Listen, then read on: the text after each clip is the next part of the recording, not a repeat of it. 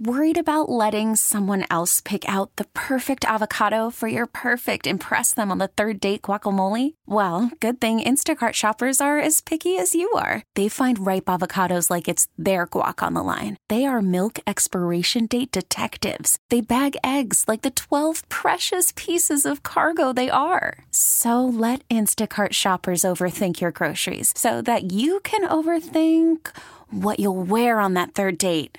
Download the Instacart app to get free delivery on your first three orders while supplies last. Minimum $10 per order, additional term supply. Baseball is back, and so is MLB.tv. Watch every out of market regular season game on your favorite streaming devices, anywhere, anytime, all season long.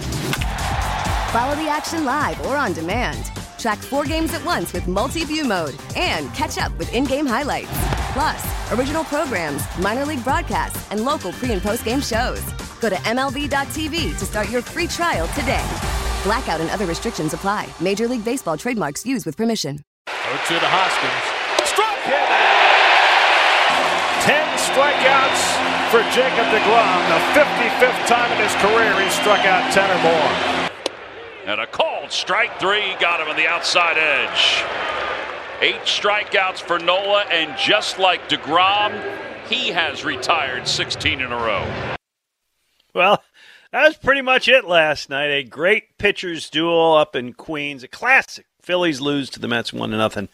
Second straight night, the Phillies had to face a Cy Young winner, and last night, not able to get much done. Good morning, everybody, along with my pal, Jody Mack. I'm Glenn Macnow. Jody, I do not like the outcome, but I love a nice, tight pitcher's duel. You?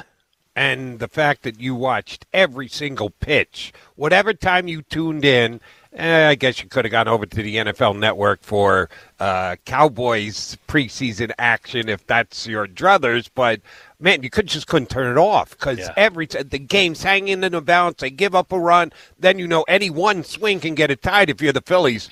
Oh, except Jacob DeGrom is pitching, so that one swing's going to be hard to come by phenomenally exciting game. Even Diaz giving up the couple of walks and stolen bases to put the tying and the winning run in scoring position on the last at bat of the game.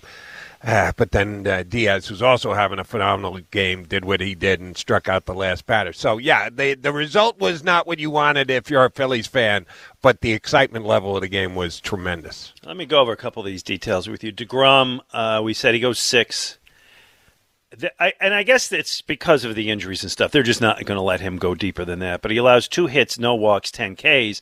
He's throwing 101 mile hour fastballs in the sixth inning. Um, but I guess, as I said, they're protecting him, is what they're doing. They want to make sure he's pitching into October. Right. And okay. they're probably overprotective. He looked perfectly fine to me in the yeah. sixth inning and looked like he could have continued doing what he was doing. But yes, they are falling very much on the side of caution with him. Okay, and then the Mets bullpen takes over. The trumpets for Dia. You like the trumpets? Yeah, it's actually pretty cool. I do think so too. It gets. I know you know you're a Phillies fan, so you're not supposed to love it, but it gets those 48,000 people on their feet. It's it's it's the best. I can't well, Sandman was pretty good. Yeah, I was going to say this yeah. side of Mariano Rivera it might be the best entrance music. Yeah. Trevor Hoffman uh, with ACDC was also pretty good, uh, but uh, they're few and far between to compare what the Mets have going with Edwin Diaz right now. All right, so as you mentioned, he gets a little shaky. He walks two, strikes out Castellanos to end it. Uh, my Twitter feed was full of hundred million dollars too much for that guy. Of course, hey, it's you know.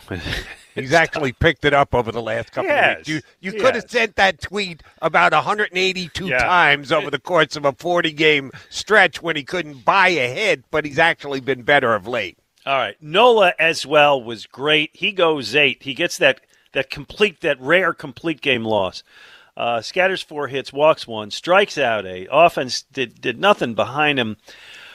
Um, he Nola really is one of the best starters in Major League Baseball. Jody Mack, we are now in the middle of August. We are headed towards September. Can I have faith and belief that Aaron Nola is going to avoid that late season collapse that we have seen in the past few years? why not take five more starts and then come up with that decision? Let him let him play uh, pitch a couple more t- into August, end of August. Oh, sure, the the calendar turns. It's September. Aaron Nola has not been good in September.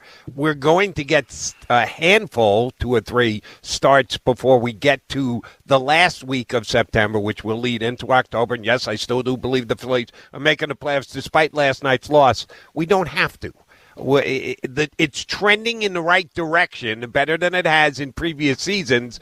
But there may just be something that when he reaches an innings limit, it affects his arm in some way. So I'm not ready to go there today, mm, but I'm okay. optimistic. I'm not locking it in, but I am optimistic because he's trending better. Let me just say at 10:05 on August the 14th that there's a there's a little piece in the back of my mind that has that fear. I can't I can't avoid that nagging fear that what I've seen because everything else is going so so well.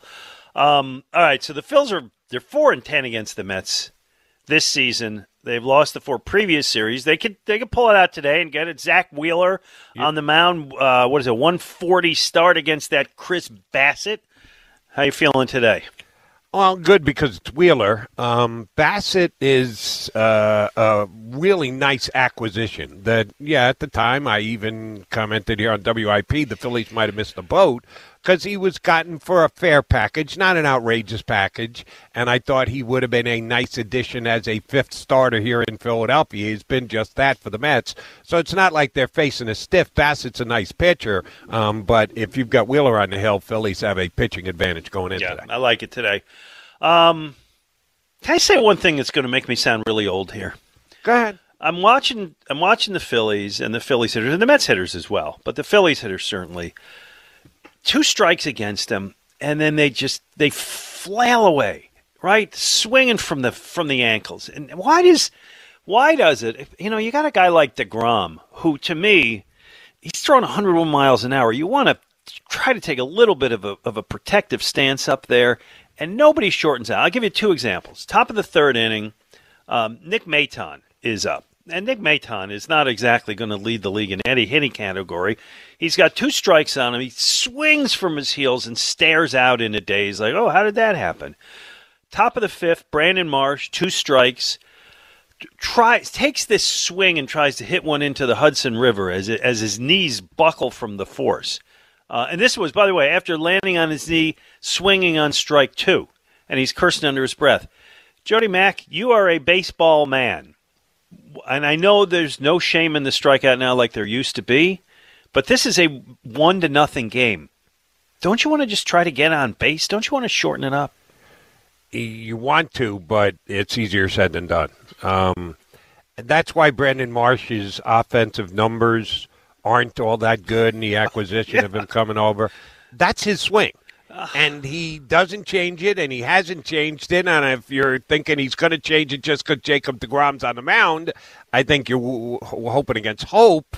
Uh, no, I was not surprised. And oh, by the way, rather than just uh, put Philly hitters in their place, Jacob DeGrom did that for you. You don't need to do it. He's just that good. Well, his I stuff is that nasty. You could choke up halfway up the bat and he's still going to drop a slider at 99 miles an hour that's going to be in the strike zone until about six inches before the plate, and it's going to drop six inch, yeah, inches. Yeah, and I know, I know, I'm stuck on this one thing, and and again, I don't want everybody to to be. Uh, my reference is going to be old here, but Matty Alou, for lack of a, of a better name. Ah, right? You talk about a slap hitter. That's as good as you can get right there. Yeah, right? Led the league in hitting and hit about, you know, five doubles and one home run every year.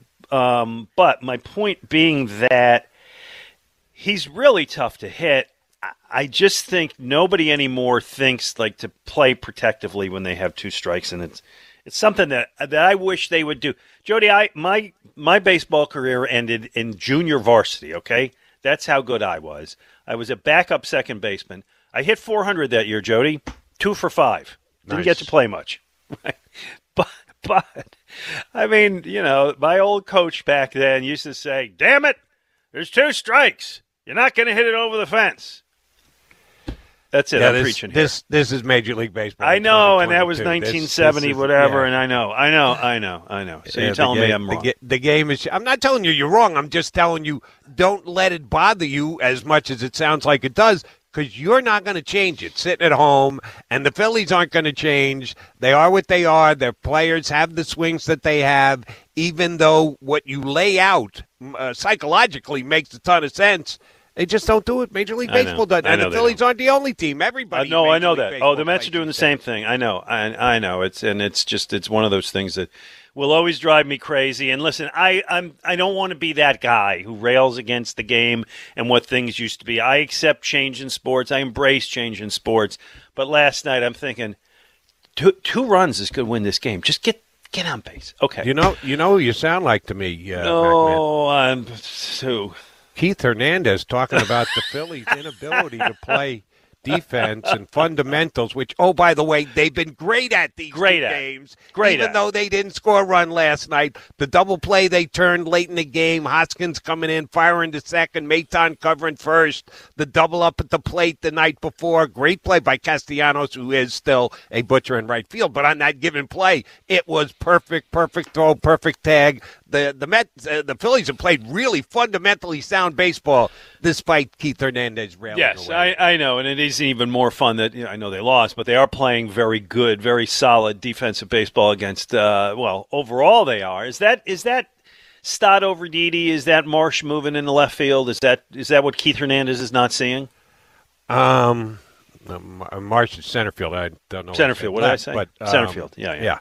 Uh, yeah, he, he hadn't seen Marsh play center field for the Phillies, so that is a major upgrade. Right, and, Didi was terrible. Didi couldn't field. No, uh, I disagree. Um, Really? Didi- yeah. Oh, yeah. Didi was improved defensively this year over what he was last year. Last year, his defense fell off pretty badly. Um, but this year, he actually was making all the plays and made a, uh, a, a highlight re- reel film play about once every two weeks. I did not think his defense was the problem. His offense was the problem. I counted this guy in for 20 home runs this year, and he couldn't he- hit a home run from second was- base starting only, at second nine, he was only couldn't 19 over the short, right? Yeah. Damn. okay. No, it, the bigger problem with Didi and Stott's Stott's just as good. Um, I don't think Stott's a major upgrade over Didi defensively. If it is, it's slight. Uh, but Stott's going to be here for the next decade, so get him going right now, and he's uh, certainly improved over the last month. Okay. So last night in New York, they had 48,000 people, I think, at that game. I mean, they were full. It was a, Yeah, above was- capacity. Yeah, it was 43,857. There you go. we going to see those crowds here next weekend? Phil's Mets? we going to get that here? if you do, I'll say this, and I'm judging on TV like everybody else.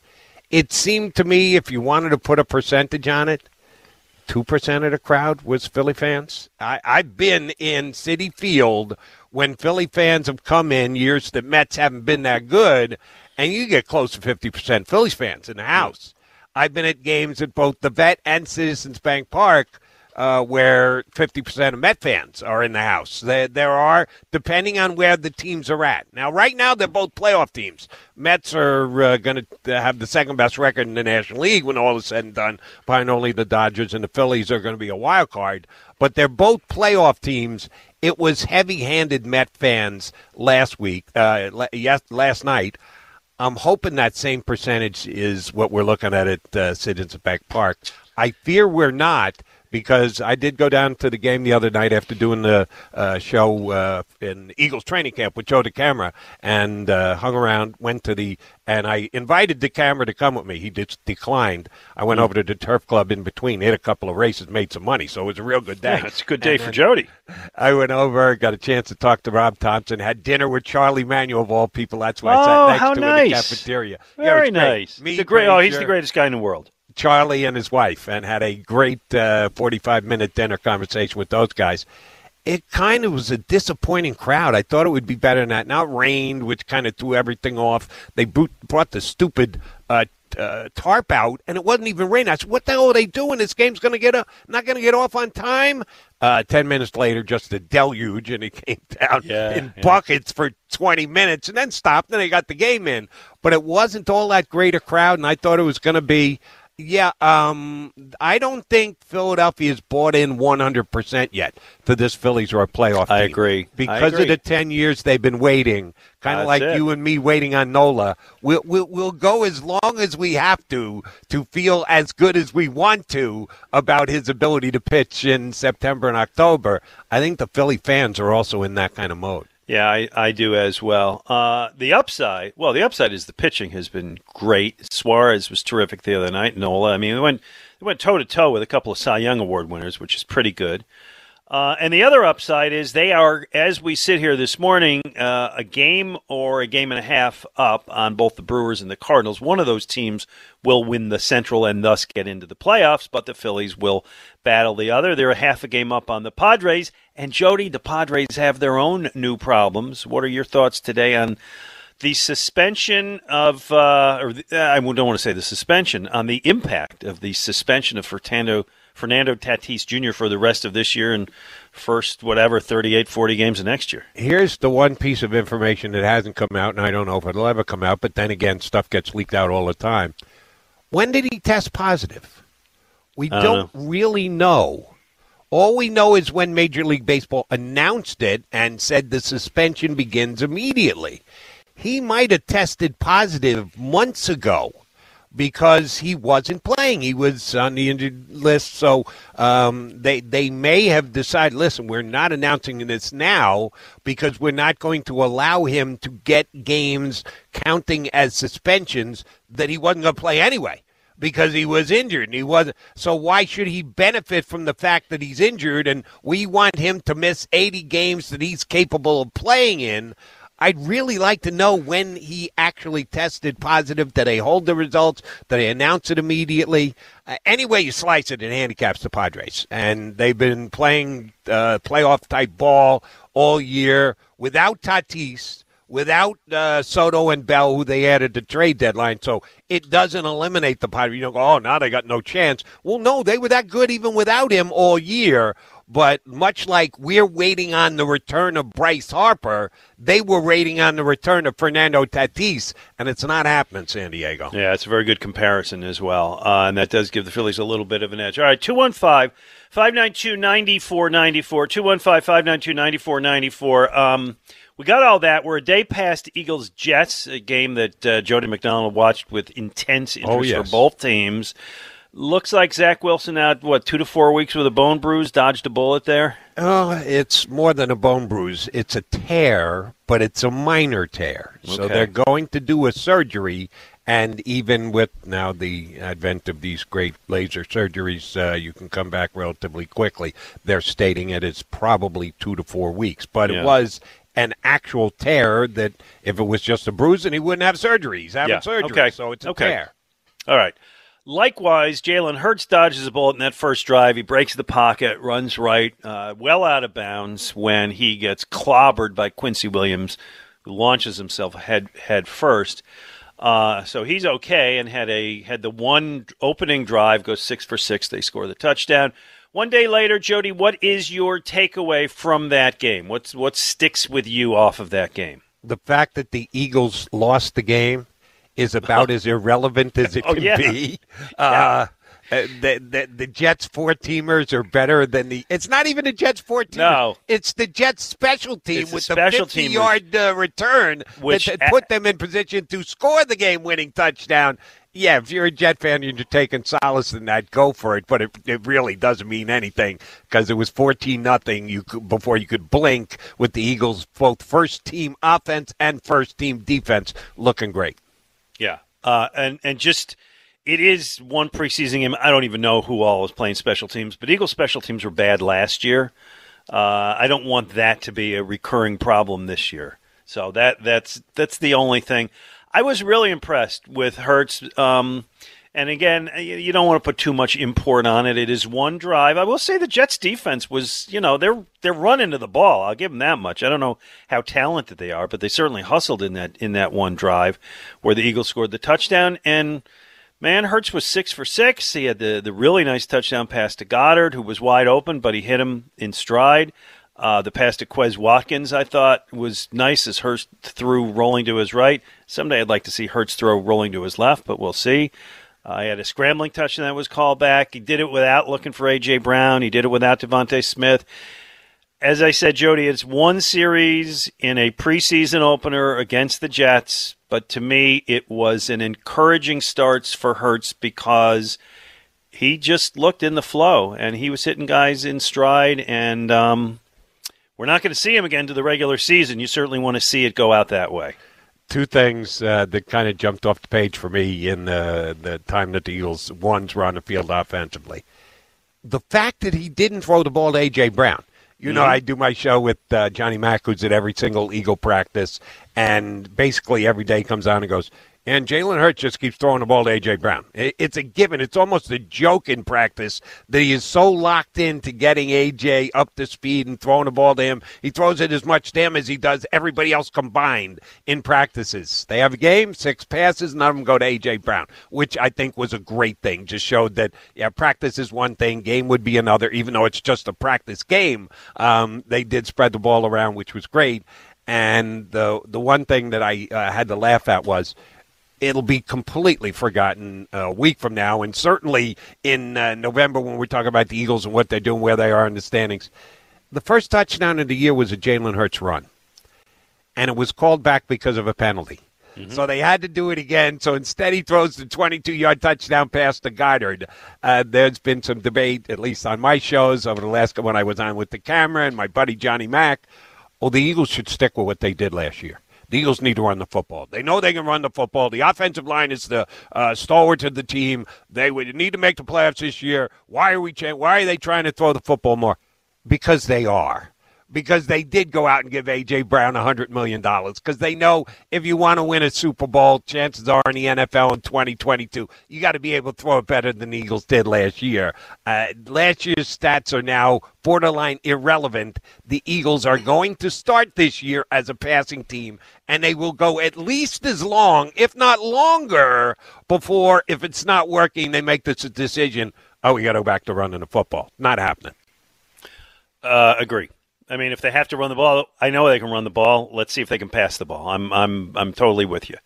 Uh, okay, one more thing. We got a uh, we got a Shibe uh, Vintage Sports giveaway today. Fifty dollar gift card, Shibe Vintage Sports, where there's a story in every stitch. Check out their throwback apparel at their Center City location or shibesports.com. And by the way, a previous winner, guy won on our show about a month ago, tweeted me a, a picture yesterday that he received his Santa Hates Dallas sweatshirt that he got from the gift card. He said, I can't wait to wear this this fall. So today, you too can win. And here's, here's what I want to go with.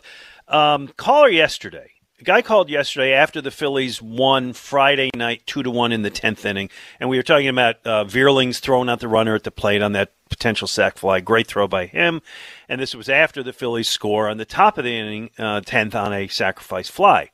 And this guy said, the sacrifice, he said, the most exciting play in sports is the sacrifice fly.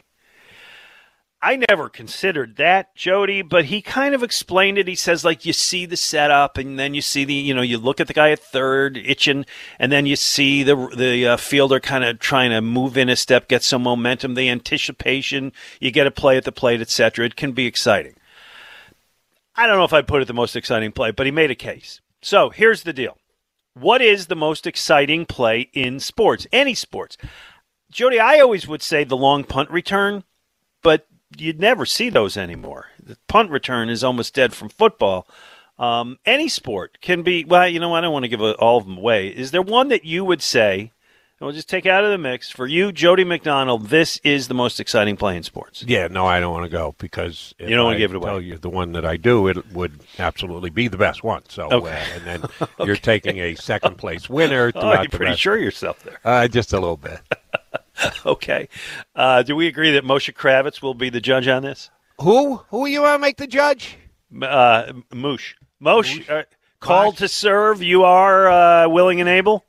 Oh yeah, thank you so much for this honor. The, yeah. the, the, we're, we're throwing him into the mosh pit. Is that what you're telling yes, me? Yes, there you go. Okay, there you have it. Uh, I I butcher. Uh, see, I talked to him about it before the show, and I'm surprised that you don't do this. What's that? I've called him Mosh. Uh, excuse me. I've called him Moisha.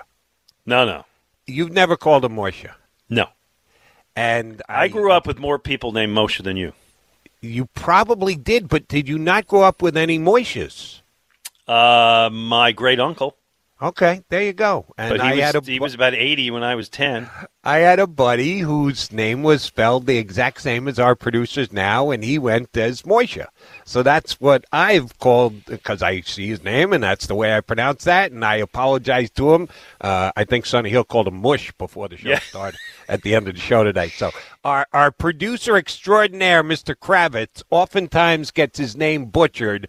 Guilty as charged, Jody McDonald. So uh, I'm apologizing in advance. Moshe, is this something you've had your, your whole life that people get it wrong? Yeah. Oh, a hundred percent. I mean, it, you know, it's it's like most of my friends for for my whole life have called me Moshe, uh, and that's what you guys call me when people say my full name. We say they say it as Moshe, which is the correct correct Yeah, you got to get the little E in at the end. Yeah. Yeah. Uh, but you know, if if for especially Jewish people, but for people over a certain age, Ding, ding, Moish ding, or ding, Moisha or Moishi has has consistently come. I was saying to Jody before the show that uh, despite neither of them being Jewish, uh, Big Daddy and Jody for years called me Moish or Moisha, Moisha. and I I didn't mind it coming from them.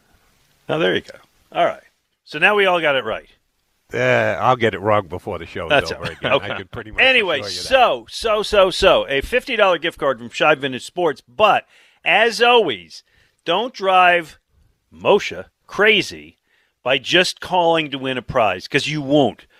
We've raised uh, Phillies issues to start. Big time pennant race. I want to talk a little bit more about the attendance when we go back. We've talked about the Eagles after the first preseason game. There are many things for you to have an opinion about today. We're going to get into a little bit of Sixers issue. We're going to uh, give you a TV review as the show comes on. Ben Davis is going to join us. I was watching other preseason football last night. Jody did a little scouting on Nick Foles and Carson Wentz. So whatever you want to call about, you are welcome to do so, and you can offer the most exciting play in sports to win the $50 gift card to Shibe Vintage Sports. Oh, which, by the way, we have our Shive Vintage throwback uh, uh, game of the uh, moment of the week.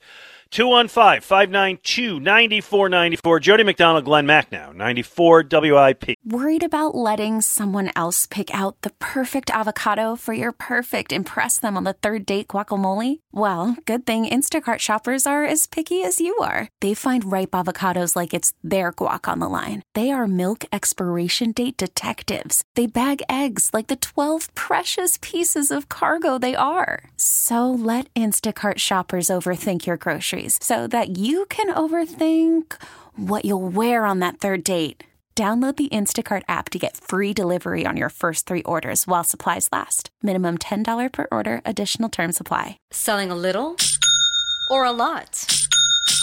Shopify helps you do your thing, however you cha-ching. Shopify is the global commerce platform that helps you sell at every stage of your business. From the launch your online shop stage, to the first real life store stage, all the way to the did we just hit a million orders stage. Shopify is here to help you grow. Whether you're selling scented soap or offering outdoor outfits, Shopify helps you sell everywhere. From their all in one e commerce platform to their in person POS system, wherever and whatever you're selling, Shopify's got you covered. Shopify helps you turn browsers into buyers with the internet's best converting checkout. 15% better on average compared to other leading commerce platforms. And sell more with less effort thanks to Shopify Magic, your AI powered all star. Shopify powers 10% of all e commerce in the US. And Shopify is the global force behind Allbirds, Rothy's, and Brooklinen, and millions of other entrepreneurs of every size across 175 countries. Plus, Shopify's award winning 24 7 help is there to support your success every step of the way. Because businesses that grow, grow with Shopify. Sign up for a $1 per month trial period at shopify.com slash odyssey podcast, all lowercase. Go to shopify.com slash odyssey podcast now to grow your business, no matter what stage you're in. Shopify.com slash odyssey podcast.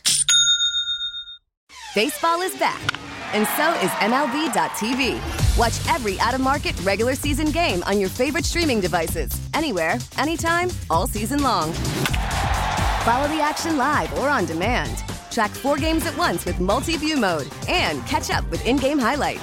Plus, original programs, minor league broadcasts, and local pre and post game shows. Go to MLB.tv to start your free trial today. Blackout and other restrictions apply. Major League Baseball trademarks used with permission. Johnny McDonald, Glenn Macnow, 94 WIP. So, Jody, you do not do the Wordle every day. Is that correct? No. Which is now being done by, I'm just looking at this. 10, 10 no. Oh, it was 3 million, now it's 10 million, then it's 30 million. I don't know. Like, you, you, you're aware of what it is, right? Yes. I'm trying to do it during the break, and this is this is like the toughest one they've ever had. I'm just using Mose. You do you do the Wordle? I used to. I didn't stick Oh, with come it. on, I'm, I'm gonna bring it up. I'm gonna bring it up now and see if Uh, I do can it, get 'cause If I today's can is get- like- I'm gonna see if I can get it before you. I'm three guesses in, and I, I I'm going nowhere on this one. So I'm just curious. If you do it, let me know if you have any success. Who's Wordle? Wordle is Wordle is this phenomenon that's gone No, around the I, I know what it is. I'm Oh. saying who is it? We mean? Who is it? It's who a game. creates it every single Oh. day? Somebody's got to come well, up now with the a New new York combo Times did. to So here's here's I'll give you the quick story, and I want to get to the phones. There's a guy in in uh, from England who was living in New York whose name was Josh Wardle. Okay, Okay. and in October 2021, during the pandemic, he created the. He's a software engineer, and he created this word game for his girlfriend.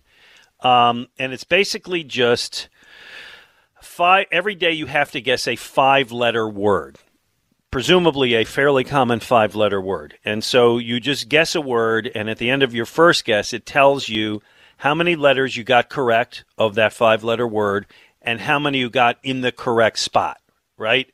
So you might guess an E, but you put the E in the third spot, it will tell you it's color coded. So you get a green that tells you you you're, or you get a yellow that tells you that it's correct, but if it's in the right spot, Wrong you get a green. Right. Yeah, and you get basically you try to figure out the word in six guesses through what you got, and it is this guy who started it with his girlfriend playing on their sofa.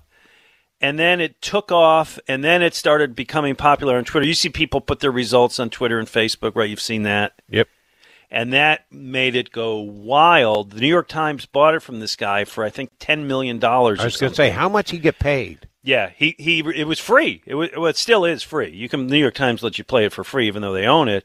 Um, it's free, but he was just doing it for anybody, and then the Times bought it, and it has taken off. I want to see how many people play it because the last story I can find is May, and in May there were 10 million people playing. I'm telling you now, it's so so much more.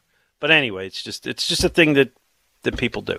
Right. And That's the it. reason I don't do it is because uh, listening to you talk about it, you and I have had this conversation previously on the air, and other people on social media, on Facebook, it's addictive. Oh, yeah, it's addictive, but it takes five minutes, Yeah, it's five minutes I don't have. and you can only play it once a day. There's only one a day. Understood. Still Yeah. don't have that five minutes. Pass. You- You are pretty busy. I know that. Uh, let's get uh, John uh, John Wayne. There you Hey, go. good morning, guys. Hey. Uh, yeah, I get it. I'm listening to that. My wife plays that Wordle every day, all right? Yep. And uh, I go to the Jumble in the paper. I get Yeah, the Daily. News every day. So the Jumble's got five different words. and It's Good for your like it. brain. Yeah. A whole yeah, lot better. it's- Yeah, yeah, yeah. But hey, what, what would Groucho have uh, done with that? He's playing Wordle on the sofa. You know, Groucho Marx would have. Yeah. He would have made you chuckle over that.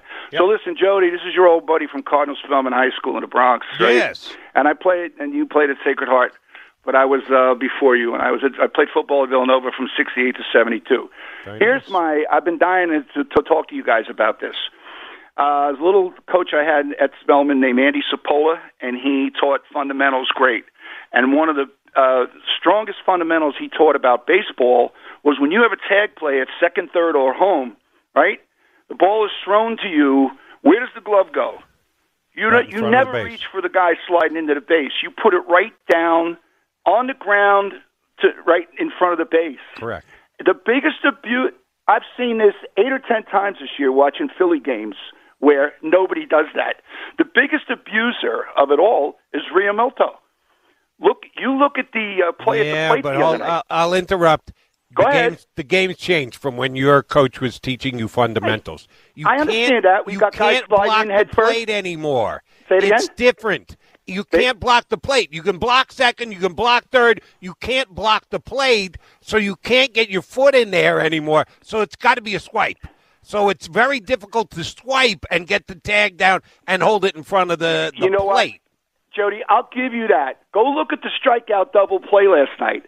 They they had the guy dead at second base, and he was almost safe because the the the, uh, the guy reached reached to tag the guy, and he almost came in underneath his, his, his the tag. They were going to challenge it. All right. It's Okay. unbelievable. You check it out. You won't. All you won't believe it. I, right. I understand that that whole I got thing you. at home. And listen, I, you know, I'm railing about nobody shortening up on with two strikes. Jesus, we are we are sounding old here. No, his point is accurate. Yeah, I he just know, he pointed the guilty finger at Realmuto more than anybody else. Right. I feel Catchers badly for the catchers because the catchers can't do it. It's the Posey rule. Yep. And you know what? I've never talked to a catcher who, and you get, we're going to have Ben Davis on at 11. Uh, I've never talked to a catcher who likes that they changed that rule. Catchers liked blocking home plate. Right. Yeah. So Not not go. afraid to get that shin guard down there and make sure the guy didn't get anywhere near the dish. That's right. V and Sharon Hill is with us. Hi, V. Hey guys, um, wanted to talk Phillies. Um, I think you're doing good. I mean, the game last night didn't bother me because it was a tight game, and they played well defensively. I mean, it. You know, people will hit, and you know, It's Jacob sorry, Degrom. You know, if you if you if you get shut out by a Cy Young winner who's Multiple Cy Young winners. multiple Cy Young winner, who's I was going to say if he's not the top pitcher in baseball, he's a top five. Certainly when he's healthy. So that's you know it Right. happens. right. It, it, it, and that's that's that. But I think they're doing good so far. And um, as far as the Eagles, I mean, you know, Jalen looked okay. I mean, he only did one series, so but you know, it's You know, we'll know when the real um, game starts. I mean, Yeah, which by the way is almost a month away. We're going to see long. nothing for a month, fee. it's too long. It really it, it is, and the guys who are going to play the preseason games are going to be guys just scruffing to make the lineup. Do you Right. have the most exciting play in sports? Um, I'm gonna tell you what excited me years ago when I was younger was in basketball when Darryl Dawkins broke the backcourt. No, no, no. We're talking. We're not talking about one play you've ever seen. We're talking about and and thanks, V. Always nice to talk to you. Let me clarify that it's not one play. It's not gonna. It's not the Philly special. It is a recurring play that you will see in sports. You know, I said the long punt return. Uh, the guy who called yesterday surprised me when he said the sacrifice fly. We're talking about that. Any sport, the play that you most look forward to seeing, not one play that you ever saw, because that would be the Philly special. But Mac, before you lament your, it's going to be a month before the Eagles actually going to play a game that matters, and Jalen Hurts is going to get out there on the field. Yeah. Oh, pay attention this week, Thursday, Friday, joint practices. Well, okay. in Cleveland, they're Yeah. going to be huge. Last year, the Eagles were undefeated, four and zero in those four practices. Mac, man. Yeah, I know. Well aware. I know. I know. We don't get to see those. Fans we don't get to see those. don't. Those No, are no, not no. televised. Those are Unfortunately, not. Right. That's what I'm saying. I mean, it's the way football is is you wait all year for camp to open and then camp opens and 2 days later it's like, all right, I'm tired of news out of camp. When's the preseason? And so then the preseason comes and they play the first game and the offense and the defense, the first units play one series and then they're out. By the way, the defense played really well against the Jets' first uh, string offense too. And then they're done. And we're not going to see them until September 11th. And we're gonna. I mean, we'll probably see some Nakobe Dean, some Jordan Davis. We'll see, you know, Jurgens, a few guys, some of the guys going for wide receiver. But by and large, Jody, it's going to be you can't tell the names without the programs. And the, oh, by the way, uh, you and I are of a certain age. Uh, I can certainly say I remember when they actually played six preseason games. Six. Oh yeah, Vermeil days. Oh yeah. Uh, but then for decades, it was four preseason games. Now that we're down to only three, this one coming up is supposed to be the penultimate, the game before the last preseason game, which we used to call the dress rehearsal, where the starters would play into half, if not three quarters, to be ready for the start of the season. You think we got any chance of getting that this week coming No. up against Cleveland? No. Not a prayer. Nothing. Not a prayer. Nope. Nope. Nope. All right. Hey, we see you on hold. We're going to get you in the next segment 215 592 9494 with Jody McDonald. I am Glenn Macnow. Glenn Macnow, Jody McDonald, 94 WIP. Ben Davis at 11. Looking forward. Always, always look forward to talking to Ben. Uh, let us get John and Manny Manioc. See what's on his mind today. What do you got, John? Uh, big question today with uh, Bryce Harper coming back from the DH. Um, yeah, yeah. he's probably going to be. Uh, I mean, from the IL, he's going to Yeah, be in DH. They said he's not going to play right field. And I think one problem with that is uh, long ball Hall's going to be out of the lineup. Is there any other way around that? Like, uh, I'd rather see him in the lineup than Castellanos at this point. Jody, No. He's Can't happen. going to become a bench piece, which that's a nice guy to have. And I guess at some point we got to go back and research his pinch hitting uh, resume for his entire career. My guess is he didn't do much of it because he's been a pretty good prospect going through the system. He's not going to be a guy you're going to have on the bench on the minor league level. But that's yeah, that's going to be his role going forward. Is as your need a long ball off the bench left-handed bat. Yeah, another thing like with uh, too. I think he has. I know he's been in the minors for a while, but he has good potential. So next year is the last year of arbitration for Rhys Hoskins. He's having a good year. Do you re-up him, or do you think about Oh, trading him? man, to I'm, I'm I'm not as sold on Hall as you are. Um, I okay. Clearly, listen, I really like what he's done, but he is a guy who made it at 26, which is a long, you know, a long time in the minors. Most most guys who come at, up at 26 don't sustain as impact players. Um, Mm-hmm. He's got whatever 115 at bats or so.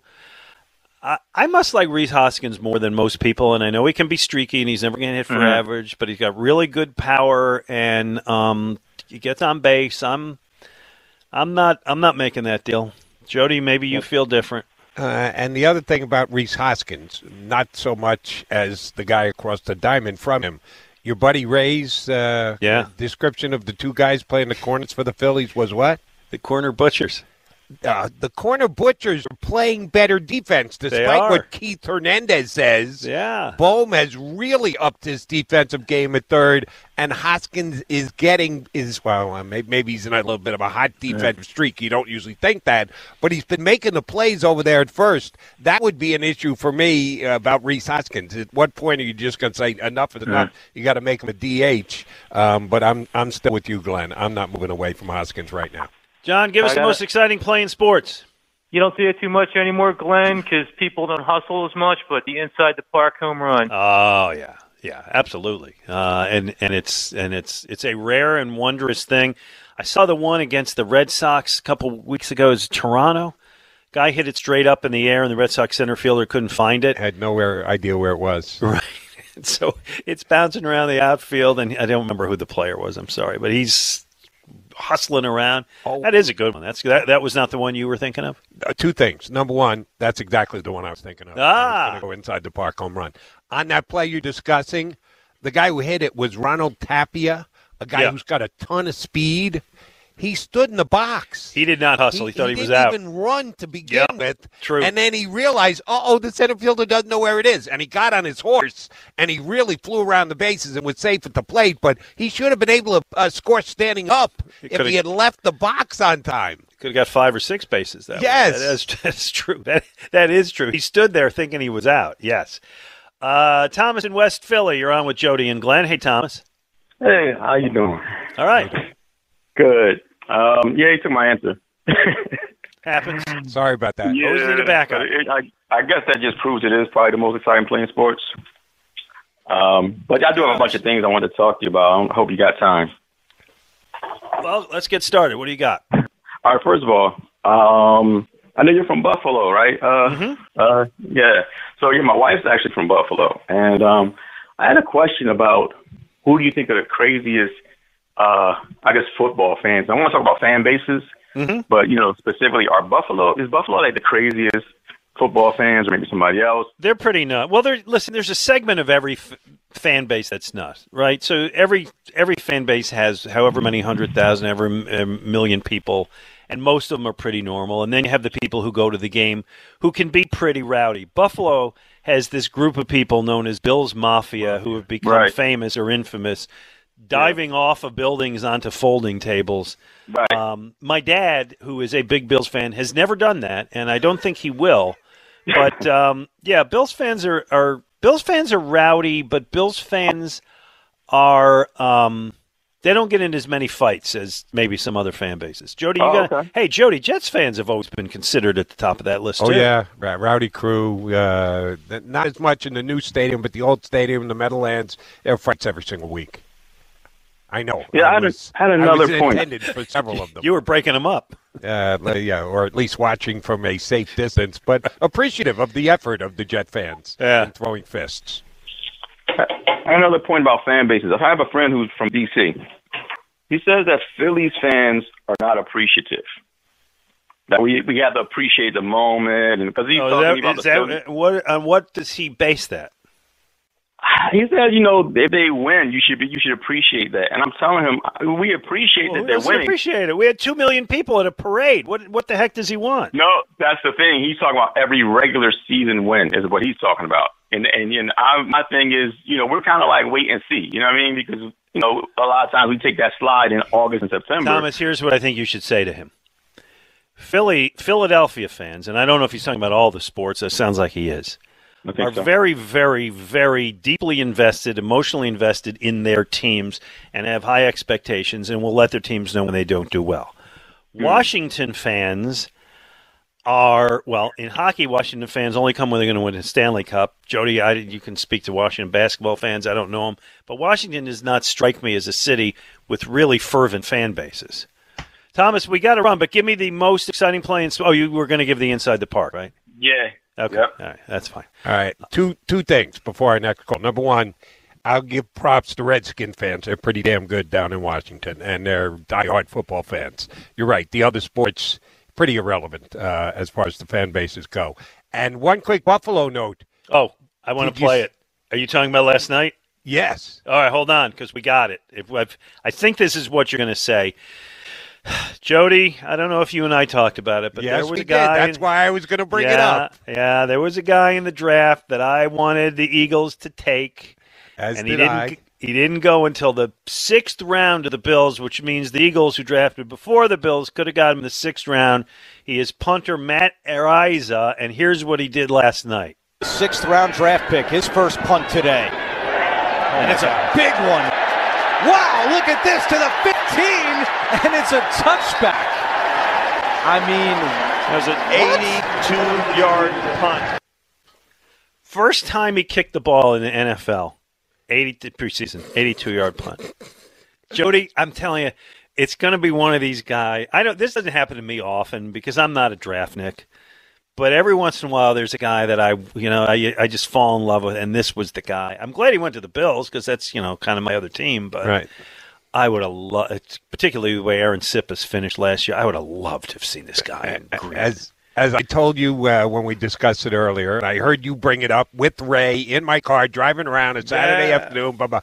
Oh, I watched this guy punt because I'm on the air till two o'clock in the morning on Saturday. that's right, And San he Diego. plays San Diego State West Coast games. So on CBS or Fox Two or whatever else, I'm, I'm finding whatever college football game I can. Oh, I watched him live, not just highlights. There, I, I watched him do what he did in game. Yeah. So I, like you, was talking him up a blue streak last year and was kind of bummed that he didn't go till the sixth round. So I know you and I were both big fans. Yeah. And when I saw he, he got an 82 yarder to kick it off, I said, "Oh, I'm bringing this up with Glenn tomorrow." Yeah, well, the whole thing is, oh, is he going to be able to punt in the NFL? Different ball, different air, you know. Hey, 82 yarder in Buffalo last night. Pretty, pretty good. Uh, uh, by the way, coming up, Ben Davis will join us. We'll talk some Phillies baseball. 825. Jody and I do a little what we're watching, uh, tell you what we have been seeing on TV. And a stretch. Here's the bunt. It's down to first. Hoskins has it. He goes to second. They get the out there. Throw to first. It's in time. Heck of a play. Rhys Hoskins starts the 3 6 4 double play. Well, of course, you know it's the Phillies, and they play great fundamental defense. Jody McDonald, Glenn Mack. Now it is our pleasure now to talk to Ben Davis, who will be calling the game today. Mosh, you're going to have to put him up. There he is. Now I see him. Uh, Mosh, it's not working. You're going to have to call him up. Okay. Hey Ben, you how are you, pal? I'm doing great. I'm doing great. I'm just uh, I'm standing on the field here at Citi Field and just getting the field ready. And uh, I apologize if you hear a plane or two fly over. Uh, we, we know that from all these years. Uh, it's just a really general question to begin with. Like, what does it feel like to you? Because it's been a long time to be calling these games in what is a pennant race. Uh, it's it's exciting. It, it's just it's been a while. Um, you know, obviously that they've had some, some decent teams in recent years and just kind of fallen off at the end. Uh, but I think this is a this team has a different attitude. They have a different persona. They have uh, uh, a lot more confidence. They believe in each other. It's it's just a whole different feel in this clubhouse right now, and uh, it's it's exciting times. And um, I've seen no signs of them slowing down. All right, need an honest answer here. As a former major league hitter, which of those two starting pitchers would you have waited, delayed at the bat rack more so before you had to get in there and take your hacks against one of those two? Uh, but uh, Nola or uh, Degrom? Correct. Um, I, I'd rather take my chance. I know this is going to sound silly. I'd rather take my chances with with Degrom, um, because I, I wasn't. I, I couldn't hit a lot of pitches with with depth, and Aaron's curveball would have given me fits. I'll tell you that right now. So I'll take my chances with a hundred, you know, mile an hour fastball and a 94 mile an hour slider. I'm not saying I do well against it, but any pitch with depth, like Aaron can throw that that curveball at will, he would he would just he just struck me out every time because I, I just didn't do well uh, on those pitches. So I'll take my chances with Degrom. Aaron was unbelievable last night. He was unbelievable. We actually rode up in the in the elevator last night after the game, and I said, "Yo, dude," I said, "You had 38 pitches after two innings. You finished eight innings with 96. How the heck did you do that?" And he goes, first pitch strikes, and they were aggressive. He goes, "I'll take a first pitch rollover or pop up any day of the week." And uh, I mean, he ended up averaging only 12 pitches per inning for those eight innings. He was phenomenal last night. He was great, um, and and he's really been on a terrific hot streak. Um, and they need him if they're going to get into the postseason. They need him to do well. He has really dropped off late in seasons in past years. We're not quite there. I mean, September would be that moment. Any idea why he's dropped in recent years and how that can be avoided? Well, I think a lot has to do with his workload. Um, you know, he's I think right now he's second in the National League in innings pitched, mm-hmm. and I think it's you know he's been the guy that's taken the ball every fifth day for the last I don't know five years. Uh, I think the workload has caught up to him. Maybe he's changing his uh, routine a little bit more, maybe laying off a little bit more and, and getting a little bit more rest. Um, but I don't see that happen this year. The way he's throwing the baseball, his confidence level is at all time high, um, and they're going to need him down the road. You know, to have Wheeler and, and Nola uh, that's as good as one-two punches you're going to find, in, especially in the National League. So, um, you know, I'm going to take my chances with him and, and, and see how he does. But definitely, uh, I think he definitely, you know, he knows it's in him. He said himself that he, I've been disappointed the way I've performed in September the last couple of years. So uh, he's definitely going to look to change that. Ben, uh, Glenn and I were just talking about this before we punched you up. Defense, corner, infield spots for the Phillies. Uh, Alec Bohm and Rhys Hoskins have been well below average for a good chunk of their major league career. But despite what Keith Hernandez thinks, they've actually picked it up. Bohm has been phenomenal over third base, and Hoskins has been improved at first base. How do you improve your defense in the middle of a season? Well, I I was talking with Bobby Dickerson this morning, and the amount of work that he puts in with these guys you know, if you're just general fan, you might think, oh, they just show up, they put their uniform on, they go out and play.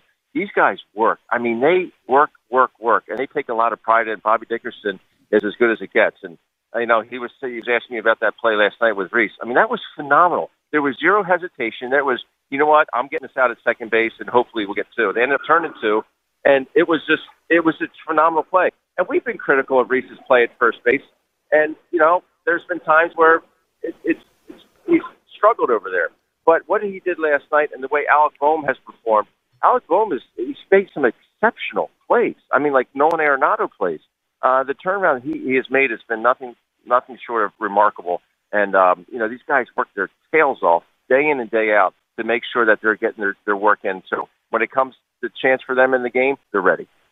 Hey Ben, the old axiom is that a manager is going to win or lose you five games a year, right? That that's that's basically what they what they say.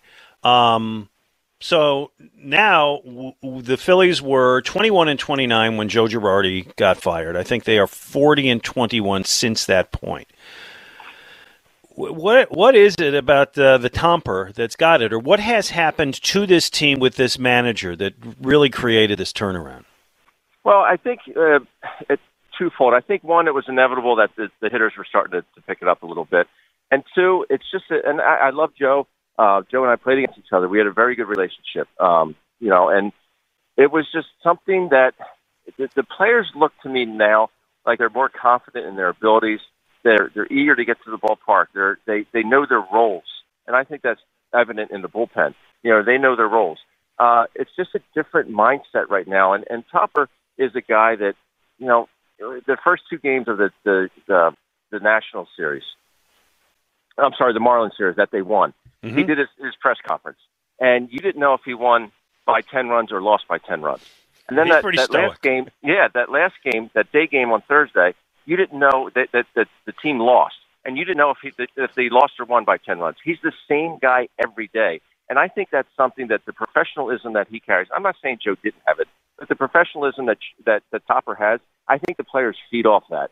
And they come ready to, to kick somebody's tail every day. And it, they know their roles, and they are just performing at a rate I think that, that we kind of expect them to.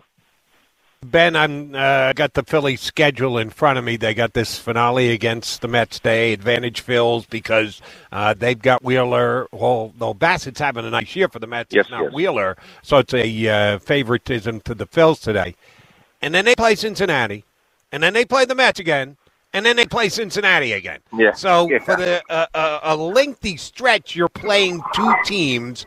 With this team, the Phillies team, the way that it's assembled, the way that it's playing, is that a good thing or a bad thing that they're diving in against two specific teams over a two week period? Yeah, I I was never a big fan of playing the same team over and over. Um, but that's the, what they're going to have to do. You can only play the teams that are on, on your schedule, and this is the way they have to go about it. Um, you know, they get the Mets today, and then obviously train Cincinnati. But the weekend after next weekend, they're done with the Mets. So you know, you got to try and you know try and gain as much ground and try and win every game, try and win every series. Um, and you know, it's again, you can only play the teams that's that's on your schedule. I, I you know, this is a good ball club here in New York. I think the Phillies. I don't know. You look at them, and the bottom. I was talking with Greg Murphy today on the on the way in. I said, you know, the bottom of their lineup doesn't really scare me. The Mets. You know, you get you get through Marte and Alonso and Lindor and those guys, and then after that, it's kind of eh. So, you know, I, I like the Phillies' chances, and you know, obviously Cincinnati's struggling this year, but they're still a big league ball club. Can't take anyone for granted.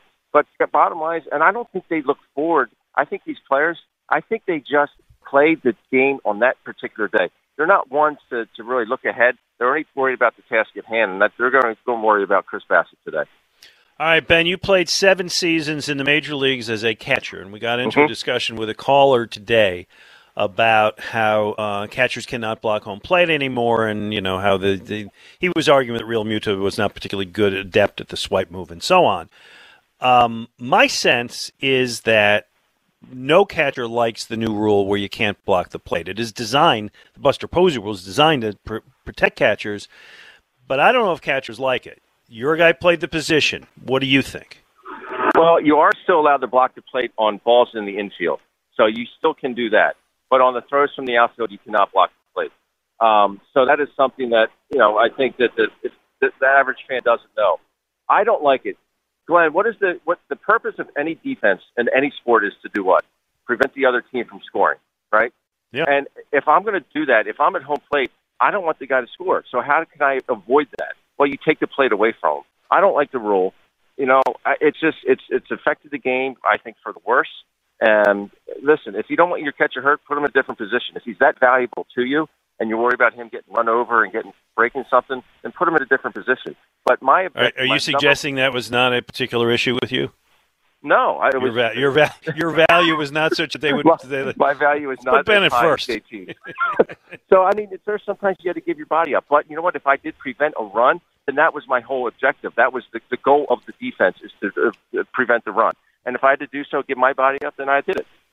yeah, All I think Ben. every catcher has that mentality. Sorry, Joe. Well, that is, you have to to play that. I mean, you got to be a little dumb, but you also got to have that mentality. Like, you know, you're not. This is my play. You ain't getting there. Got to get that shin guard down and make sure the guy doesn't get in there, but that's against the rules with outfield throws now, as Ben correctly points out. Yeah. All right, need a little catcher scouting report from you. Noah Syndergaard It's gotten two starts for the Phillies so far. Had the weird one complete game, a win, but didn't really pitch that well. Gave up 11 hits in five innings. That's a lot. Came back, pitched better against the Marlins. Got a no decision, but only two runs over six innings.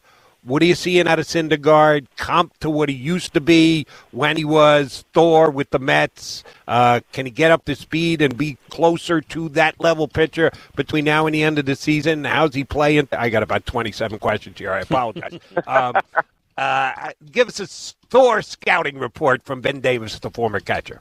Well, he's obviously not the guy that throws 103 anymore, so he's, he's more of a, of a pitcher. And he's a guy that you know relies heavily on the sinker. Uh, he's mixing a few more curveballs, but he's he's a guy that has to stay down in the zone, like like any other pitcher. But if you're going to throw predominantly sinkers, you have to be down. Once that you elevate that sinker, it flattens out, and boy, is it a good pitch to hit.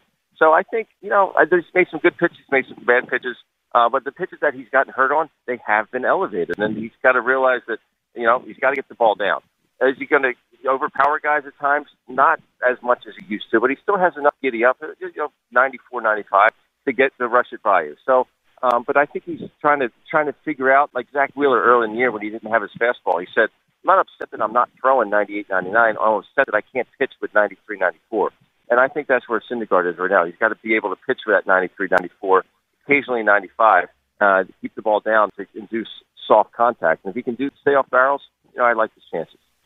Ben Davis, it is always a pleasure. You will be uh, calling the game today with Tom. You, it's you and Tommy today.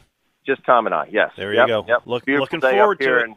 in, in uh, Citi Field. So, yeah, they've been they've been working on the field since I got here at nine fifteen, and that's just it's unbelievable the amount of work they do. These guys, I don't think they get enough credit.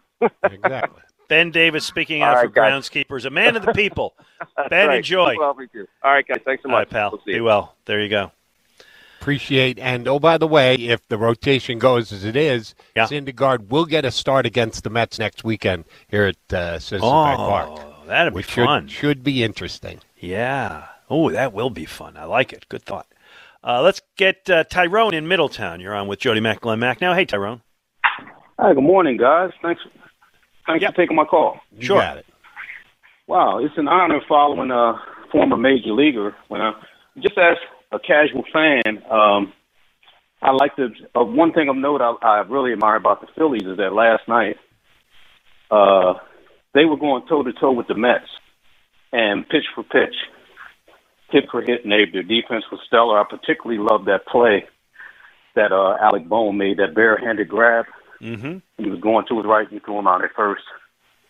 Uh, excuse me, I'm breathing a little hard. Yeah, don't worry about it. Take your time. That's okay. We got you. Yeah, car washing at my age is a little. Uh, Oh, there you go. like You know You what? know, You got a nice uh, day to do. Go out and wash the car. exactly. Yeah, but uh, but I'm particularly encouraged by the fact that these are low-scoring games, but the Phillies are in the game just about to the last pitch. And I think of note uh, when Bryce Harper comes back. Do you think that initially it'll be an adjustment period, or will they be able to handle the transition smoothly? Because long ball Hall, Yeah. this guy, I really love his swing. When he hit that double decker uh, home run last week, I mean, this guy has power. Yeah. I think it's going to. I, I mean, I think it's fair to think it's going to take Bryce Harper a little bit of time to get in stride. Uh, are we still, Jody? Last we heard, we're looking at like a end of August, early September return. When he was on the broadcast, I'm pretty sure it was the Phillies one. He did back to back days. He did the Phillies game and then he Yeah. did the Apple broadcast. Yeah, he was the pretty next good, day too. as well. Yeah, he's got a uh, future if that's what he wants to do when his contract runs out 12 years from now. Um, so we got a long way to wait before he broadcasts Yeah. again. Hopefully, he's never hurt badly enough that they need him up in the broadcast booth. He said September ish, Yeah. which I was hoping for August ish rather than September ish. But that's where he went, and ish could mean a couple of days before September. Mm-hmm. All into your int- own interpretation. Um, but my guess would be we won't see him till after the end of this month. Yeah, and it's fair to figure it's going to take him a couple of weeks to get his swing and stride. What you really want him for is the those last what 15 games of the year, and then presumably into the playoffs. That's that's the best you hope for, right? That he gets in a groove. Right, but he it, and uh, the different guys want to handle this differently, and different teams handle it differently. I don't know if he'll go out on a minor league rehab or not, or if he'll just go sim game stuff with his own pitchers throwing to him. Um, but he'll have he'll have the chance to get his swing in order before he gets activated. And yeah, I'm, I'm hoping he hits the ground running and is damn close to the MVP type player that he was before he went down. Oh, that would be nice. Let's get Mike in. Mike, it says North Cada. Where the heck are you? I can't read the whole thing. Where are you? Well, maybe you're nowhere. Mike, you there?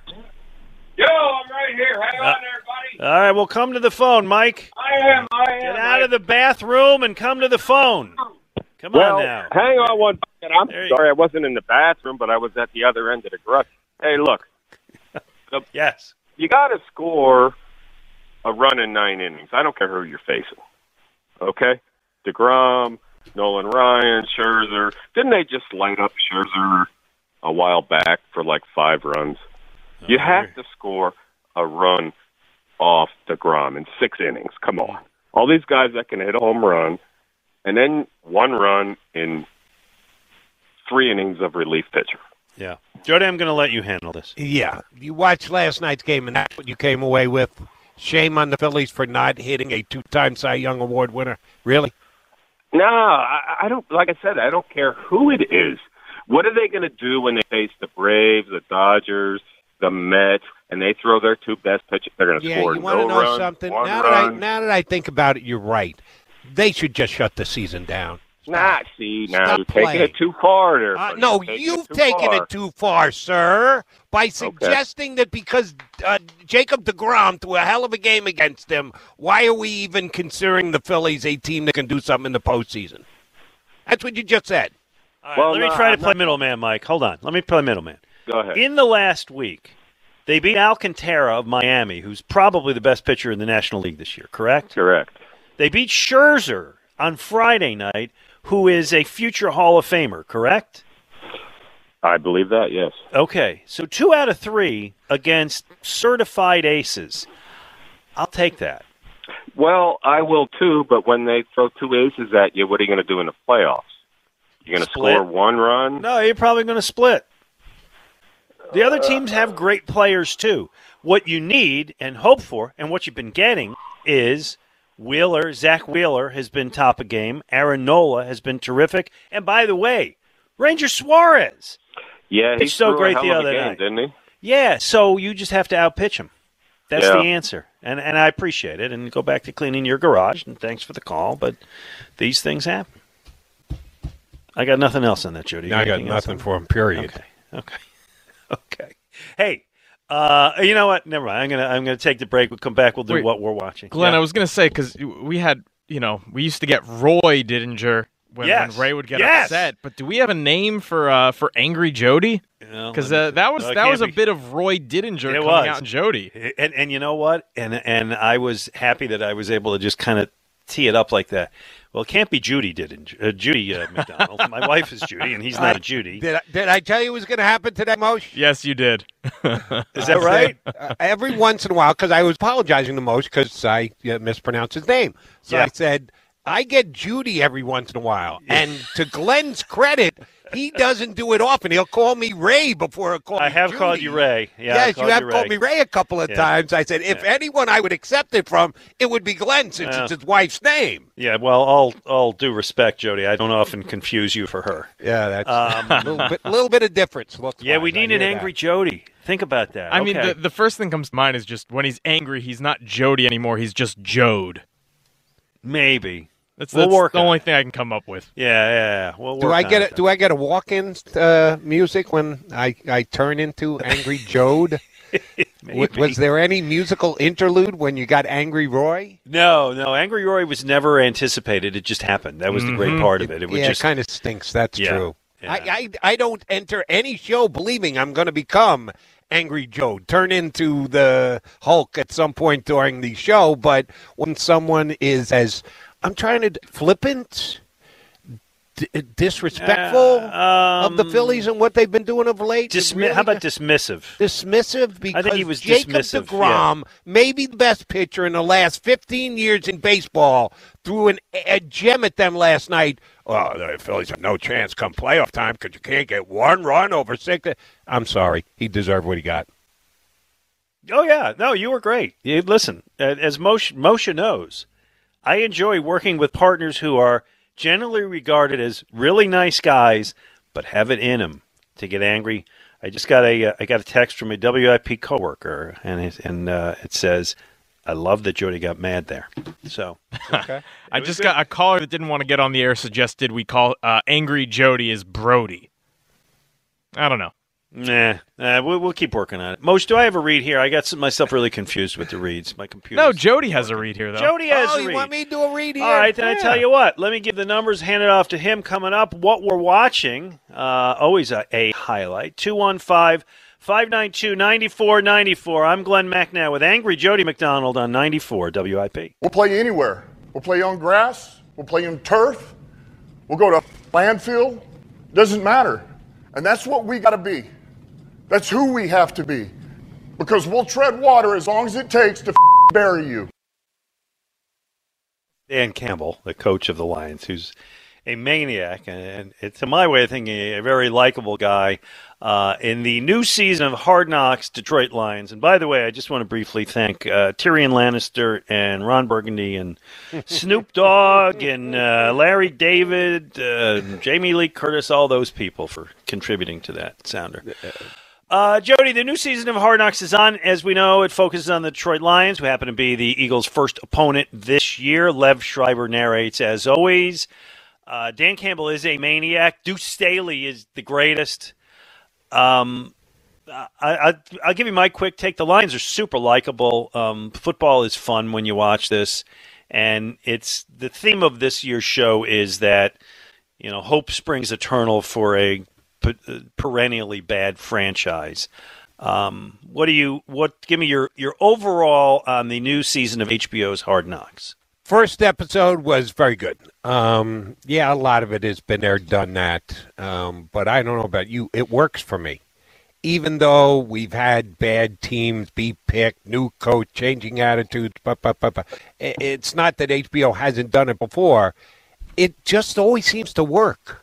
It, it maybe it's a comfort level. Maybe it's like being an old shoe. I know someone. There you go. that reference recently. Uh, that's what Hard Knocks is to me. Yeah. I continue to enjoy it, even though there's a little been there, done that to it. And yeah, oh, I like Campbell a great deal. He's just a fun guy and a, I think, a motivational coach. Oh yeah. But here's the bottom line, Glenn. The Lions are going to be bad again this year. No matter how inspirational Dan Campbell is, no matter how great a job Deuce Staley does competing with his buddy Aaron Glenn, the offense against the defense in practice and trash talking between coach and all that fun stuff from the other day, their team's just not that good. Their Well- talent isn't that good. Yeah, yeah. And no matter how motivating their coaching staff is, I think that the Eagles are going to go in there and roll them in week number one, and the Lions will be lucky to win six games this year. See, so that it's a funny thing, because, and let me let me talk about several things that you said. I always like it too, and the reason I think is the timing. Um, I've missed football. My friend is back. You can call it the old shoe, and and it's you're you're there. It's I haven't had football for so long, and I've been watching some preseason football, Eagles and some other teams, and it's not the first quarter's okay, and then it usually gets pretty dreary. But this is they're not playing the games, but they're in the practices in football. And Dan Campbell is on the stage and he paces and he looks like he can bench press the stadium. He's talking about grit and he's quoting Metallica. And he, I, I wrote down one quote he said, if you can interpret this. Doesn't matter if you have one ass cheek and three toes, I will beat your ass. We're going to tread water until we bury you. Yeah, that is He's Dan amazing. Campbell He's- in a quote. You- can't, you can't have a better example of what Dan Campbell's all about than Yeah. that particular quote. And oh, by the way, No Leaf Clover might be my Right. favorite Metallica song of all. And Oh. incorporated that into the video. Had you there. the- oh my God, did I love that? Okay. Um, they got in the first episode. They got some things right. I thought the and I've been watching it for years, and they always do the feature where the rookies have to come up and sing the song in front of the team. Right? They've seen that a million times. Aidan Hutchinson doing Michael Jackson's "Billie Jean" was tremendous. I mean, he was really good, and it was entertaining, and it got the team stoked up. That was like four golden minutes, I thought. Um, and and the yeah. other, the linebacker doing the salsa thereafter. Yeah, it wasn't it was great. It was great. Both Yes. of the rookies were great. I don't know if they can play, but they can sing and dance. Yes. Um, Deuce Staley, who's a maniac, it was great. Um, you know, you you love Deuce. Uh, I, I think I can say this. He chews out guys for farting in the meeting room was pretty Yeah. funny. Also got a little Hank Fraley, Honey Buns, a little little bit of him. So, what I think the local angle here, and I've heard it a lot on our station, look at what they're doing because they're hitting in practice. And, he, and Campbell talks about how you have to hit, you have to get ready, you have to be in game shape, you have to have the mindset. And I think a lot of people here who are looking at the Eagles having Camp Cupcake are getting nervous about it, thinking, oh my God, you know, the Eagles are sleeping through training camp and look at what the Lions are doing. I agree with you that it's it, they're just not going to be that good. They can they can hit each other as much as they want. They're not going to be that good. Glenn, if the Detroit Lions are a freight train coming your way, yeah, I'm doubting it. Yeah, okay, okay that's it. That's it. Uh, they, they, can quote Metallica all they want, one of the greatest uh, rock songs of the last 25 years. I just don't see it about this team because the talent's not that good. The impassioned plea by Jamaal Williams talking about the team when they gather together on the oh, field and he's oh, almost yeah. coming to tears. Well, that's nice. Jamaal Williams is a less than average back in the National Football League and the Lions offense does not scare me. Their number one draft pick that they moved up to get uh, isn't going to be ready for the start of the season. I think it's actually advantageous that the Eagles are playing the Lions early. I've, I've been disagreed with this that you want you want to play the Lions at the end of the year when they know they're bad and they've already given up. No, I'd rather play them right away at the beginning of the season and get a W up on the scoreboard because you're just better than they are. So I like the fact that the Eagles are open up against the Lions, and I think they're winning uh, week one by uh, double digit points. All right. So talking about hard knocks, and you mentioned this, uh, we it's the same stuff that we've seen year after year. It's you know the coach 'em up tackling montage and the the story we didn't we, we haven't gotten it, but you know you get the undrafted rookie or the, the the grizzled vet trying to hang on one more year, and the the conflicts and the montages to to hit you right in the feels. Um, but some teams are very reluctant to show anything. Remember when they did the Raiders and Mayock and Gruden didn't want to give them anything? This one, Dan Campbell, man, he's out there and they're showing everything. Very hard to dislike.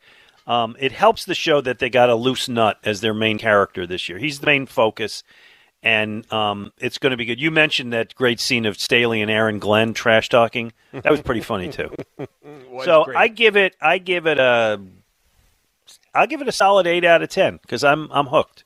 Uh, same here. Uh, here's the one thing I will say that it, has lost a little of its luster, uh, not of its own accord, but just a fact the way things have played out in the National Football League.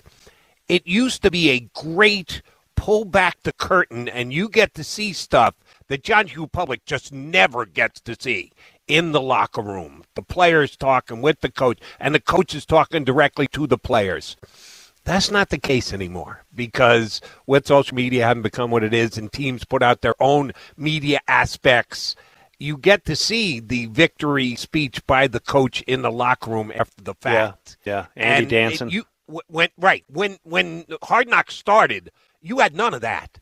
This was the first time you ever got to go into an NFL locker room and see video of what's being said and what's going down. So it's lost a little of its edge. Not a ton, but a little of its edge because teams control the video that comes out of their locker room post game now and put it on their own social media. So they're they're swimming a little bit upstream with Hard Knocks. I thought they did a great job in episode one. All the years that you watched Hard Knocks, is there one scene that particularly strikes you? Because there's one that does for me, and it's it's as a negative.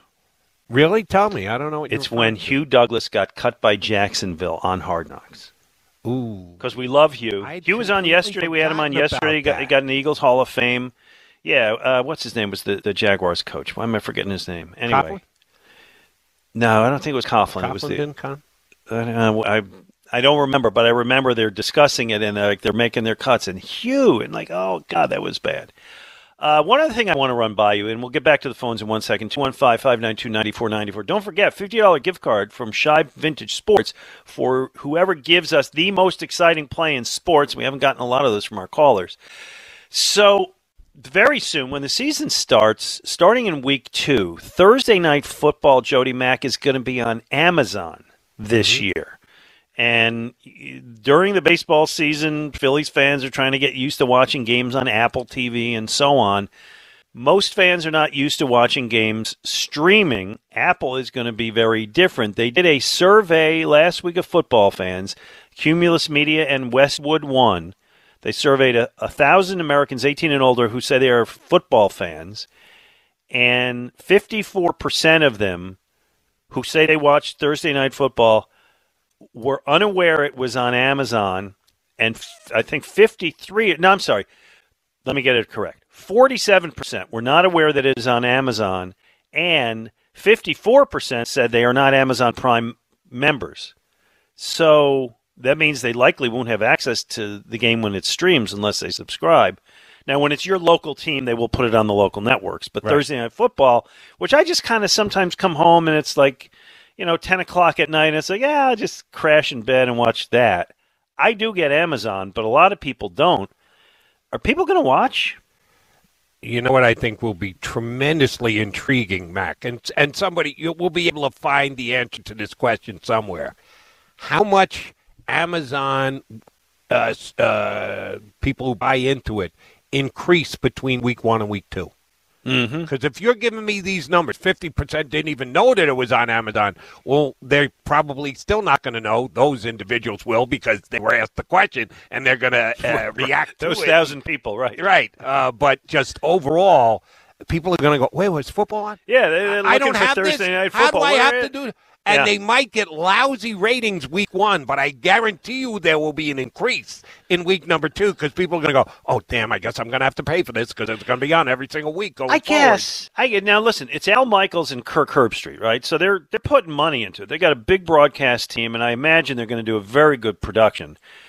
Um, but for me, Thursday Night Football is the one I watch the least. I just kind of because it's and it's often not very good games. I don't know if they improved the quality of opponents for it this year. It's often been throwaway games. Um, but for me, it's like if I'm doing nothing and I just want to veg out, it's like, oh, there's football. I'll turn it on. But it's not something I usually seek. So I don't know how that's going to work. You know, it used to make me laugh, Mac man. Um, you'd, you'd get the quotes every single year from the players, and usually uh, significant enough players that their name would grab your attention. That Thursday night football was wrong, and it was a joke, and it Yeah. uh, put them more at risk, and the NFL is screwing us by playing Thursday night football. And I would take this stance all the time. Well, tell the players that the amount of extra money they get because the game is on solo basis on a Thursday night, whatever broadcast outlet is, uh, but they're getting 2% uh, of their gross revenues because that game is separated and broadcast out. So ask every player if they'll take a 2% pay cut, and guess what? The NFL will do away with uh, Thursday night football. How many do you think would actually say yes? Okay, No, no, yeah. players will never take- they'll- never, they'll- they never. take. The players fight the fight to make more money, and they never win in the CBAs. They always have to take less practice than get more money. So now you're offering them a pay cut. Do you think anyone's going to stand up and go, "Yes, to prevent myself and my teammates from getting injured, I'll take a two percent pay cut"? Nobody's ever doing that. No, never. Uh, let's get Jonathan in Plymouth meeting. You're on with Jody and Glenn. Hey, Jonathan. Hey, I have a Phillies concern, or I could, uh, or I could stick with football and do an Eagles point too. Well, what's top of your mind? Well, if I dig deep, I got the Phillies, and I got us facing a really nasty lefty in the playoffs, and I got the bullpen lefty heavy. And I'm scared a little bit. I need your guys' relief on my scaredness of our depth on righty bats. We got Vierling and Marsh, or no, Marsh is lefty. We got Vierling. Uh, that's it. Uh, well, no, you have Realmuto's a righty. You got Hoskins, who's a righty. You got Bohm, who's a righty. I, I'm, I'm not sure where. Yeah, I, I agree. Our one through nine is balanced starting, but if we go, if we need depth for any, Are you talking about the bench? So Yeah, well, Yeah. if the Phillies got it, listen, the the bench has done very well. I, I don't want to criticize it because the the bench won the game on Friday, or guys who are not normally starters have won the game on Friday. Vierling for the Castellanos. lefties are electric on the bench. Yeah, I know, but these days, and Jody, I'll I'll run this by you. Teams have such short benches, uh, and now that there's the DH, you don't need pinch hitters as much as you ever did. That um, I don't think you're going to win or lose a playoff right. game on your bench. Okay, that does relieve my worry. So thank you. Good. And then uh, on the Eagles, can I can I go on that too? Yeah, go ahead. Go ahead. All right. So I got on at any given time on the field out of eleven players on defense, we'll have six six or five like really above average players at any time. and then on the offense, maybe six to eight at any time, and that's excluding Jalen. We got three X factor linemen. We got two X factor receivers. One will be on the field at all times. I think we got enough playmakers to really do some damage if we're coached right. Joe, don't disagree on Yeah, any of the either. point. Uh, I'd even I might go to a fourth offensive lineman. Dickerson could get to that level this year. He's not there yet, but he could be able to get there. Yeah, no, they got they, they got they got eleven level, win yes. talent on this team. Yep, they do. They stay healthy. They could be good. Jonathan, we got to run. Give us the most exciting play in sports. The 30 plus yard, 40 plus yard elusive run play Okay. with a Long nasty run. I hear you. That's not bad. It's not bad. 215 592 9494. He's Jody McDonald. I'm Glenn Macnow on 94 WIP. He's Jody McDonald. I'm Glenn Macnow. Phillies Mets coming up today. 140 start, leading off around 1240. Uh, Jody, I, one of the things I've always really liked and respected about you is you are a one of the most level-headed people I know when it comes to uh, all of these issues, and don't get caught up in the frenzy of things. So, there was talk this last week, going NBA here, that Kevin Durant is uh, thinking, embracing the possibility of once again playing with James Harden, who now plays on the Sixers. Uh, SNY reporter Ian Begley, I, I don't know him, so I don't know how good he is. Oh, I do. He's oh, good. okay. Good. Yeah, I know. I know Ian. I worked at ESPN Radio for a period of time. Used to Sweet. have him on as a guest all the time.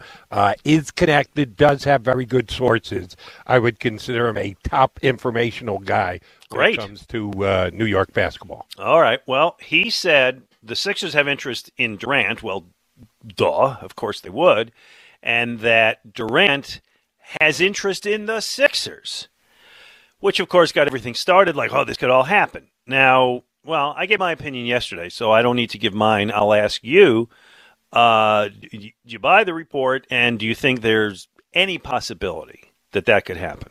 I thought, no, you and I must not have discussed this last week. It must have happened after our show. Uh, Yeah. The story might, must have broken on, on Monday. Um, that they got a picture of Durant and Harden at a concert together. In Yeah, England, overseas, I think. Uh, right, over in London, uh, which uh, magnified story and the possibilities and the like. And I know I discussed it here on WIP. I just Yeah, no, not with me. I discussed it with the camera at Eagles camp the other day. Uh, I'll say exactly the same thing because nothing has changed in my mind. Do the Sixers have a package that they can put together that would be good enough to entice the Nets to trade him to Philadelphia? Perhaps, Hmm. but at least again, if the reports are accurate, Boston has put a better offer on the table because Yeah, they've got Jaylen Brown Yeah. to be able to give up. And oh, by the way, making the money work, you have to take uh, Tobias Harris's contract. And, and I'm a Tobias fan more so than a lot of the Sixers fan base, at least uh, as per my judgment. Um, but not everybody feels that Tobias is a max money player, and he's got to be in the deal. And we know Maxey would be the key guy in the deal. If you're getting the superstar player, not Kevin Durant superstar, but a superstar in his own right, Jaylen Brown in the deal, and you're getting other pieces like Derrick White and draft picks, not just draft uh, swaps, but picks. The the Nets already have the Sixers picks Yeah. because of the James Harden trade. So the Celtics, as per report, just an objective NBA uh, observer, had a better offer on the table, which the Nets turned down. Which the right Nets turned down. So I, I just don't see it. Could it happen? Yeah. If the Celtics go, no, we're uh, good. We went to the NBA final last year. They're picking us to win the most games under overs for the upcoming NBA season. We're going to keep our team together, and they pull that off off the board. Now you got a legitimate conversation. Could the Sixers get something like that done? But when another team has made a better offer than the best one you can put out there, then I think the chances of him being a Sixer are uh, supremely small. Okay, I agree. I don't see it happening. And um, just on a side note, it was interesting to hear people like, "Well, you can't trade Maxey." Well, you can for him. Yeah. You can for Durant. Anyway, all right. And I'm a Maxey guy. Love Maxey. But you're talking about uh, borderline top 10 NBA player of all time. Yes. Not of not of today, of all time. Durant for me would be somewhere between 10 and 15 all time in the history of the NBA. You're going to turn a deal like that down because And- you've got a good young guard? that whole process was supposed to be about like acquiring assets you can trade when you're ready to win the whole thing, right? That was the whole process. That was the point of it. A part of it, yes. Yeah, well, that would be that would that would be it. But I'm like you. I just don't. I don't see it being possible. Uh, Eric in Maryland, you're on with Jody Mack and Glenn Macnow. Hey, Eric. Hey, long time listener. It's been like 30 years. I don't know when you guys got together, but I I was a true Philadelphia fan. Uh, uh, Phillies were my team forever. Yeah. Um, they, you know, my first game was a Connie Mack. Lou Brock was there. You know, Cookie Rojas. These are the names. And we're walking out of the stadium, and my dad's carrying me on his back, and a drunk or a homeless guy comes up and gives him money. My dad told me that story. Well, there you go. All right. So, what are you thinking today? I'm thinking the uh, that, that I want to get a perspective on baseball, football, having been displanted from Philly for the last 20 years. Um, baseball is the thing I, was the best game, and football's now become like the better sport. That's one thing. The I say that uh, over all these years, like I've discovered that you really got to be in the town where you're watching the, the baseball games, so you can talk to your buddies, and it's you know five or six, maybe eight games a week. And football, I still Eagles are my top forever now, and Phillies used to be my top. Yeah. And over over time, just being out of the city, you start where's your camaraderie? Well, I can't go to the bar Yeah. five days a week and, right. and listen to Eric, we got to move on. What's your uh, what is the most exciting play in sports? Uh, I like the shootout, either soccer or hockey, like at the World Cup or Olympic level. Right. That shoot. Yeah. Yeah. I got you. And then, well, in, in hockey, well, yeah, you do get the shootout. You don't get it in the playoffs, thank God. I, I don't want to disagree with him. I hate the shootout. I just Ah. think that you know, I, I understand that they don't want people there all night, but geez, it seems such an artificial, phony way to end a game. And Just I never will, liked it. I will suggest the reason why you hate it is because it's derived from soccer. No, that's not the reason. No, no. Although that's an interesting perspective, and and uh, there there may be. I've never considered that, but you may have some validity to that. No, I hate it because it's just such an artificial way to end a real game. And also, by the way, the Flyers have been terrible at it Terrible. forever. That. Terrible. They can never find a guy who's No. just very good at that. The TJ Oshies of the world Oh. never come to uh, Philadelphia. Yeah, he would be good. He would be something. Joel and Overbrook, you're on with Jody and Glenn. Hey, Joe, Joel. Hey, thank you for taking my call. Yeah. I have been following the Phillies since I was a little boy. I rem- I, I used to sit on my grandfather's knee, and I watched uh, Jim Konstanty lose the, to the New York Yankees in the in the. Well, you should uh, talk to our last caller. I think he's. I think he's got the same perspective. I perspective. listen, but you know something, and and, and you gentlemen, and and especially Angelo in the morning, are rabble rousers, which is fine because they point out the bad and they make them they make people correct their ways. Okay, Joey, are we rabble rousers? Ah, you really are, but that, Well, that's hold on, not a take bad it- thing. Joe. Hold I on one listen to second. you. Hold on, hold on, Jody. Would you consider us rabble rousers? I, I uh, don't know uh, if you saw these because I think they went to both you and I. Uh, there are some Twitter responses today that would call me a rabble rouser because I disagreed with the caller earlier who gave Jacob DeGrom no credit whatsoever for his ability to pitch. That shame on the Phillies for going six innings without scoring against a future Hall of Fame pitcher. I thought that was a very reasonable, rational point of view. Well, uh, can I say something else? Sure, come on in. Uh, okay, here's the situation. if I had to point my finger at the person most, uh, uh, most, and in, in, in the reason for the fact that the Phillies are so good, it's obviously the owner. We finally have an owner who spends money and doesn't really care. And I'm watching this and I'm stunned out of my mind because I remember just nothing but bad teams with Ted Lepcio and Chico Fernandez. Oh, I want to throw up when I mention some of these names. But take a look now at what we are. We we have everything. We they they needed relievers. They go get relievers. They Yeah. they need uh, some some hitters with power. They get hitters with power. We're, our drafts are are, are He did. Are going He did better. spend, and um, you know, he said he would go over the um, the the luxury tax threshold when it felt it was time to do it, and this year he felt it was time to do it. I'm not going to throw a parade for John Middleton yet. He's fine. Uh, you know, they I thought they did pretty well under Dave Montgomery for those years from 07 to 011. So I don't know about but this is we finally have a good owner, but That's anyway. very fair. But Middleton still gets critiqued. And uh, the we're back to being a small market franchise. I've never felt the case that as the case since Middleton took over for Montgomery. You're right; it's been a nice run of ownership for the Phillies for the last couple of decades. Yeah, no problem with that. 215 592 9494. He's Jody McDonald. I'm Glenn Macnow. Coming up, very interesting Shibe Sports this week in Philadelphia sports history. Jody, I think the next one, everybody will remember where they were when they heard this news. Really? Oh, yeah. I'll find out where you were. That's next on 94 WIP. Jody McDonald, Glenn Macnow. It is time for our Shibe Vintage Sports this week in Philadelphia's history, sports history, brought to you by Shibe Vintage Sports where there's a story in every stitch. Check out their throwback apparel at their Center City location or at shibesports.com.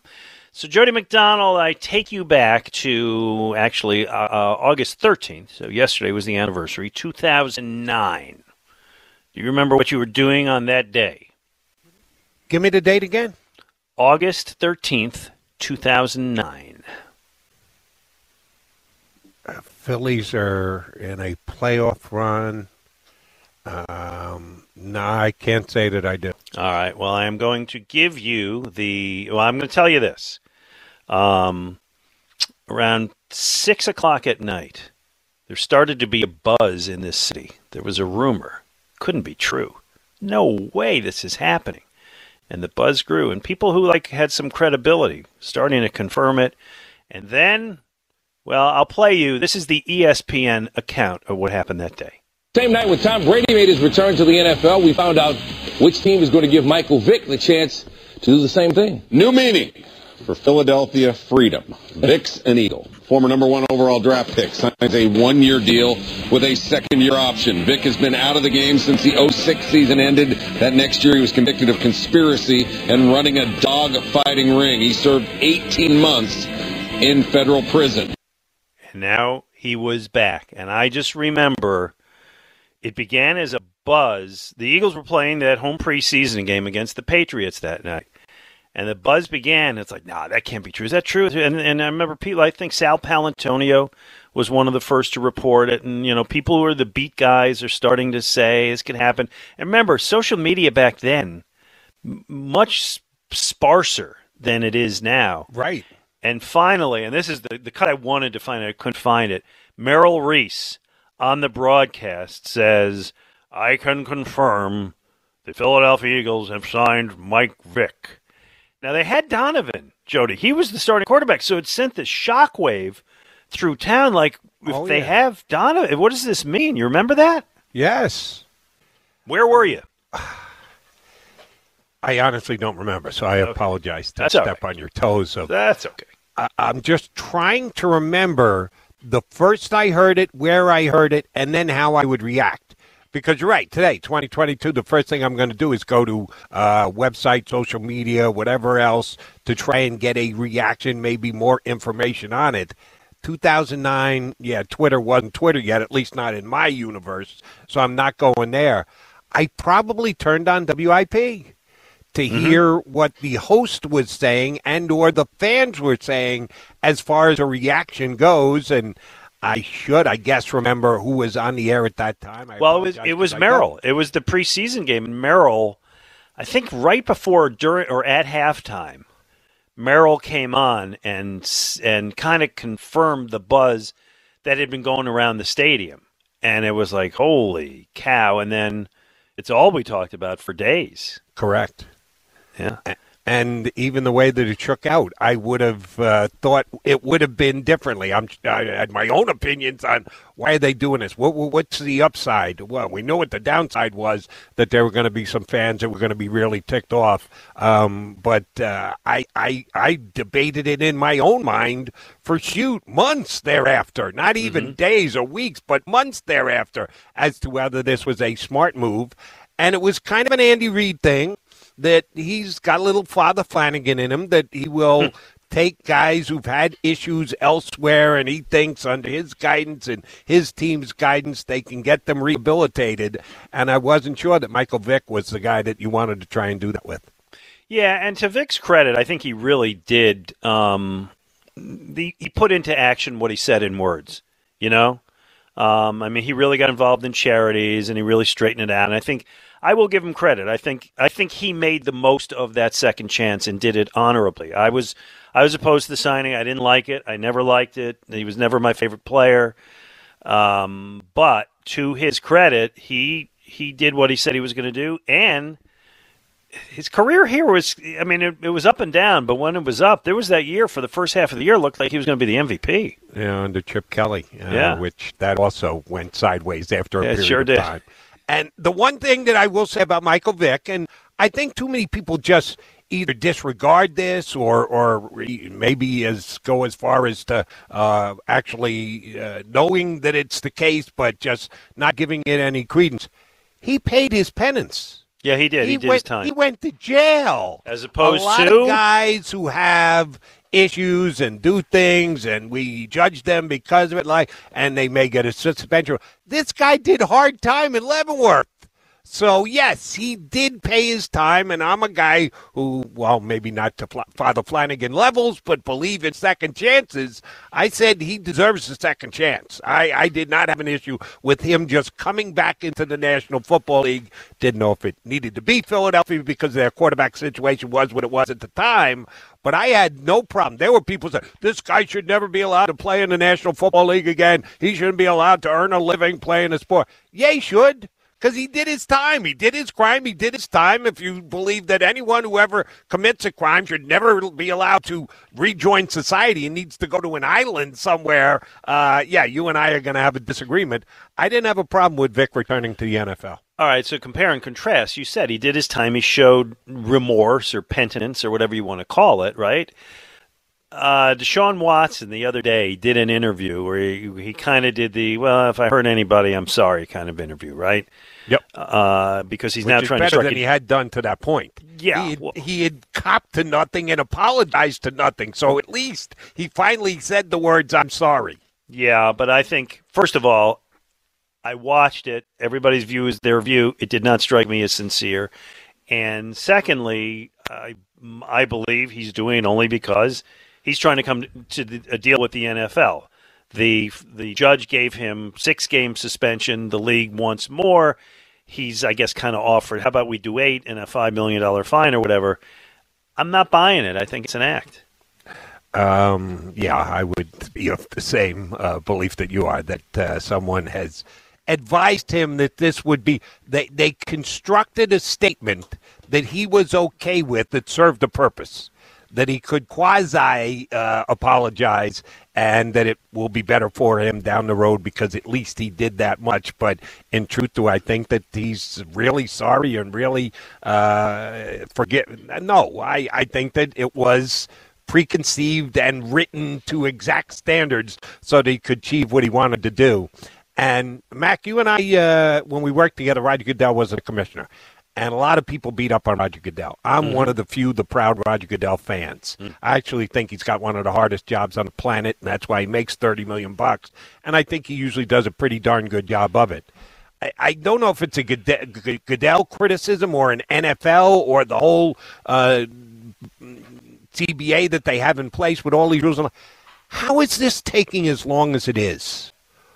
Once they found out that they were going to go to a third party, and she took a month, a three day hearing that Yeah. then you needed a month to find out she was going to come out at six games, and then Goodell immediately appeals. And now it's been two weeks since with the designee. It's supposed to be in rapid form expedited decision, and they're still dragging their feet. And Deshaun Watson was out on the National Football League field yesterday playing, and it was a really bad look as far as I'm concerned. I agree that it was a really bad look. I can't answer why it takes so long. I mean, I, I've spent most of my life avoiding being sued. Uh, thanks, Jody.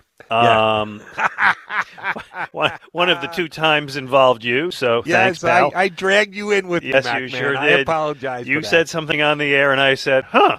And we both got sued. Yeah. I don't know what I was supposed to have said, but anyway, we got out of that. That was okay. Um, I just think in these legal cases, there, I bet you the stack of papers is as as high as your nose. That's what I would imagine. Okay. And then whatever judge there is has to read every one. Got to get their money's worth. Uh, let's uh, let's get some callers in here. And by the way, it's you can come in and steal this prize, the Shibe Vintage Sports fifty dollar gift certificate for the most exciting play in sports. We've gotten a few. There are I'm thinking of a half a dozen that deserve consideration. Let's see what Rich in Willingsboro has. Hey, Rich. Hey, good afternoon, gentlemen. Um, first of all, I actually had the privilege of meeting Michael Vick, and he got me tickets to the game, which was pretty cool. Um, I went to Wilco, and I took my son, and he didn't believe me. We were laughing all the way there, but it was it, was- uh, it was a great game, Nice, and he's a very nice guy. Mm-hmm. Um, my my point with Jody is, um, yes, Detroit game. That's you know they definitely need to win that game right off the bat, and if they lose, let's you know let's not even go to that point. You know, our season would be really in, uh, a bad way to start. And um, secondly, thirdly, I would like to make my point about the, the playing base, um, the play The most exciting Well- play in sports. Yes. Yes, I'm going to say it was in a uh, motion picture that I like called the Sandlight, Sandlot, the Suicide Squeeze. Oh, I like that. Ooh.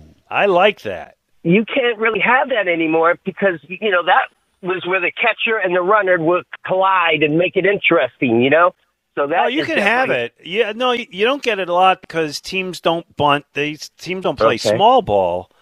But I, I, I, Rich, I think that's a pretty good one. Jody, I, a suicide squeeze. Everybody's on their feet for that. Right. And here's the he, he he made a great point and he probably didn't even know it. If the bunt goes down and it's not a great bunt, usually suicide squeeze as soon as you make contact uh, the guy's guaranteed to score because he's coming the entire way. But let's say there's a really bad bunt and the runner doesn't get a good jump off third base and it's right directly back to the pitcher and the pitcher's going to try and flip it home to get the out. You can't block the plate. Yeah, you got to stand in front and swipe. Oh no, excuse me. Ben uh, Ben corrected me earlier. Oh yeah, plays in the infield. You can because it's yes. a play in the yes, infield. Yes, yes, So yes. the catcher's got to get in front and get that uh, the, the uh, leg down in front of the uh, plate and block the plate. That's exciting. Yeah, Yeah. Now that we don't have plays at the plate coming from the outfield, any ones that we can get from the infield are added excitement. I like that. See, uh, again, I don't want to complain. I like baseball. I'm enjoying this season. The Phillies are terrific, et cetera, et cetera, et cetera. I like baseball more when guys steal bases, when you do an occasional hit and run. Uh, I'm not big on the bunt to second, but I am big on the suicide squeeze. I am big on plays that are different that that demand that the other team field the ball. You know what I mean? Make things happen, make guys move around. You don't get enough of that for my money, and the suicide squeeze right at the top of the list. And oh, by the way, despite the caller we had previously who said shame on the Phillies for not getting a run off Jacob DeGrom in six innings, in the ninth inning they played good fundamental. They stole three bases in They the ninth did. inning. They did. Uh, first stole second, then the double steal after Realmuto walked. Yeah. That's exactly what you want to do with Edwin Diaz because it's really hard to hit him. He's got 17 consecutive scoreless innings, longest streak in Major League Baseball. But he's not great at holding on runners because there aren't usually too many runners on base when he's in Yeah. the game. He doesn't allow anybody to get on base. And damn if they didn't almost pull that off last night. Diaz Yeah, got the strikeout and- to but give the Phillies credit for playing it as well as they did even in the ninth when they didn't score. That caller got under your skin. I love that. Yeah, a little bit. Yeah. What do we going to call Again, emotion? there has to be a there has to be an alternate Jody McDonald. Another caller suggested Old McDonald instead of Jody Ooh, McDonald. oh, oh, oh. oh. I'll give you a couple. That's not that bad. Social media has gone down the road. Oh, they're Uh, coming a- at you. What do they got? friend of yours and mine, Yep. uh, former weatherman here in town, John Bolaris. Yeah. Uh, when Jody goes off, Jody Smackman. Okay, that's not Rather bad. than Jody Macman. Yeah, And yeah. Maybe this one even better from Mary Ellen Driscoll. Oh yeah. Ang- Angry Jody question mark. Mad Mac. Moving like oh. Mel Gibson through the worn, torn Yeah. remnants of the rantings of misguided Philadelphia sports fans. I think that's it. Mad Mac. Mad Mac is pretty Yeah. good. Yeah, it's better than I'm Old good, McDonald. I'm good. I'm good with that. Yeah, yeah, okay. Thank so, you, Mary Ellen. Yeah, Mary Ellen Driscoll is a, is, uh, is a very good person. Uh, good. I, she talks to me a lot on social media. And she, her stuff's always worthwhile. Um, so it doesn't happen often, Moshe. As you know, it didn't with Ray, but when it Yeah. did, it was pretty special. And I'm will enjoy the prospect of having a partner who occasionally will. And Jody did it kind of like Ray. He like got slow, and then he got angry, and it was it was just great. And, I, you were I think there might have been like a hey pal or a hey bud in there. Like it, it, it it's you know, a little a little condescending Yeah, kind word. That was good. that was good.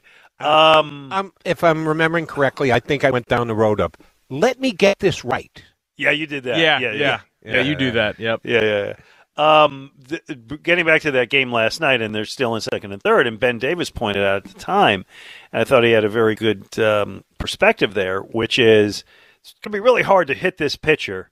However, he's throwing a few of them in the dirt, and if one of them gets by the catcher, that might be your best opportunity to score, which you can do from third base. And that was that was a great rationale for why the steal was good. And you put a little more pressure on Diaz to be careful and not throw one in the dirt. So I it it didn't work out in the end. They didn't score, but they played it fundamentally right as you would. And one of the things we talk about the change from Joe Girardi to Tom the Tomper or the Topper. It's the Topper, right? Um, Topper. Oh, the Topper. We lose the M in that one, huh? Okay. Yeah, because his his name isn't spelled with an with a MPS in it, and he's known as a story topper, so he's topper. Oh, okay. Is that what it is? Really? He doesn't seem the doesn't seem the personality to be that guy. But anyway, one of the things I like about this team, Jody, since Girardi left, is they do steal a lot more bases. He will play. I don't even want to call it small ball, but he'll take advantage of the talents on his team and not just have them try to sit back and hit home runs. And I know this is uh, it- it- almost no one ever goes there. I'll give Joe Girardi credit. They were doing it before there was a managerial change.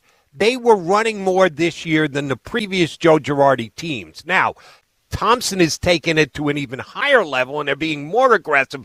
But it wasn't like this came out of left field, same old Phillies. They never steal bases. Oh my God, Rob Thomson's the manager. They're running wild. They were running more just in general before the uh, the, the beginning of the season, before they swapped out the manager. So um, I, I I think that uh, Girardi should get at least partial credit for the fact that the Phillies are more aggressive on the base. All right, fine. The Phillies have 73 stolen bases, which puts them second in the National League. That's pretty 73 good. stolen bases, you know, 10 years ago wouldn't have seemed like a lot. There, there was a guy in Major League Baseball who had 73 stolen bases, not Right. a team, an individual player who'd have 73 stolen bases at this Yeah. stage of the year. Correct. And by the way, you know who leads the Phillies in steals? He's a perfect 14 and oh. 0. Who's 14 and oh? 0? Realmuto. I was going to say, is it JT? The catcher leads the Yeah. team in steals, and he's perfect at it. That's pretty impressive. And he's still throwing out a better percentage than almost every other catcher when uh, the other team Yeah, infrequently attempts to steal against the Phillies. Yeah, good point. Very good point. All right, let's talk. excuse me, I'm sorry. Let's talk to Robert and Glenolden. You're on with Jody and Glenn. Hey, good afternoon, guys. How you doing? Good, Robert. Listen, I'm gonna try to touch on all three teams real fast, and I have an answer for the end. Uh, the Sixers, heck yeah, 110 percent. You make that trade, no doubt about it. That's pretty much my point with the Sixers. With If you're the Sixers, yeah, but if Yeah, you're if you're the if you're the Nets, is that that appealing to you? uh, not as appealing as Boston's package, but maybe if Durant persists in coming here, that could be the difference. I, I don't know. Well, I think the Before report from the guy the in SNY, Ian, uh, is it Begley, Jody? Yeah, I think his report said the Sixers and Boston were desirable locations to Durant. Uh, we'll see. We'll see. Maybe if he, comes, you know, he's patch up that relationship more with Harden. Maybe that. Hey, you know, You can dream, side. my friend. You certainly can dream. So what happens, I can dream. You know what I mean? Uh, but the Eagles, real fast, guys. You know, it has nothing to do with any of the plays. I like to see. I love seeing a couple of throws downfield. I was happy about that. But I loved seeing that fire from Sirianni. I loved it when you saw him. You could tell what he was saying. I don't need to repeat the words. But when he's mouthing over to the other sideline, I don't know if he was talking to the coach or he was talking to the. I don't know who was yelling. He was yelling across the field. I loved seeing that. It had nothing to do with any X's and O's. I just love seeing that little fire because it was a real cheap shot, but I love seeing that edge from Sirianni. So, you know, how you guys Jody, felt what did you, what did you uh, take out of that? Even more so that Mailata sprinted Yes. over Yeah. to get into the guy's face and separate him from his quarterback. Him going to protect his quarterback was phenomenal. So yeah, that too. So you know, Mailata, and I love seeing the coach screaming. Yeah, you you like culture of a team where guys back each other up, and Sure. I, I believe we have that here. Yep. And, and real fast with the Phils before I get to my answer, you know what? I want to know what to do exactly. Of course, you want to win the game. That's the ultimate thing. But he gave them an opportunity. You know what I mean? He kept it close, almost pitch for pitch, and you know that's what I wanted him to do. So Noah showed up in a big game, and that's exactly what I wanted him to do. So I couldn't be happier. You know, I think it's going to hopefully translate into a better September. You know, for Noah. So Sure. Well, hope so. All right. What do you have as your most exciting play in sports? The guy took it with the suicide screen, so I have to go back with my fallback plan to the Hail Mary pass in football. The Hail Mary. Oh, that's not bad. Jody, when you think Hail Mary, who comes to your mind first? or any play that comes to your mind How first? how sad is this going to be? And I'm chastising myself. You know what I think about now when the first uh, when I think of hail marys, is it pass interference? Oh, Which well, is it's not. just No, that's not about you. No, that's not about That's you. It's just flat out wrong. You want to Yeah. think about the guy going up and making a great catch and a tip ball. Get up, don't actually catch it, tip it to your teammate. And no, the first thing I think of is, well, was that pass interference? Can you get a flag? Can we get the ball first and goal from the one? And that, unfortunately, is testament to what the National Football League is about. I know it's a shame on me, but I guarantee you I'm not alone. I think of the Flutie miracle way back in the day. That was college football, but there you oh. go. All right, Moshe Kravitz, what was the winner? By the way, can I just say a few that we didn't get?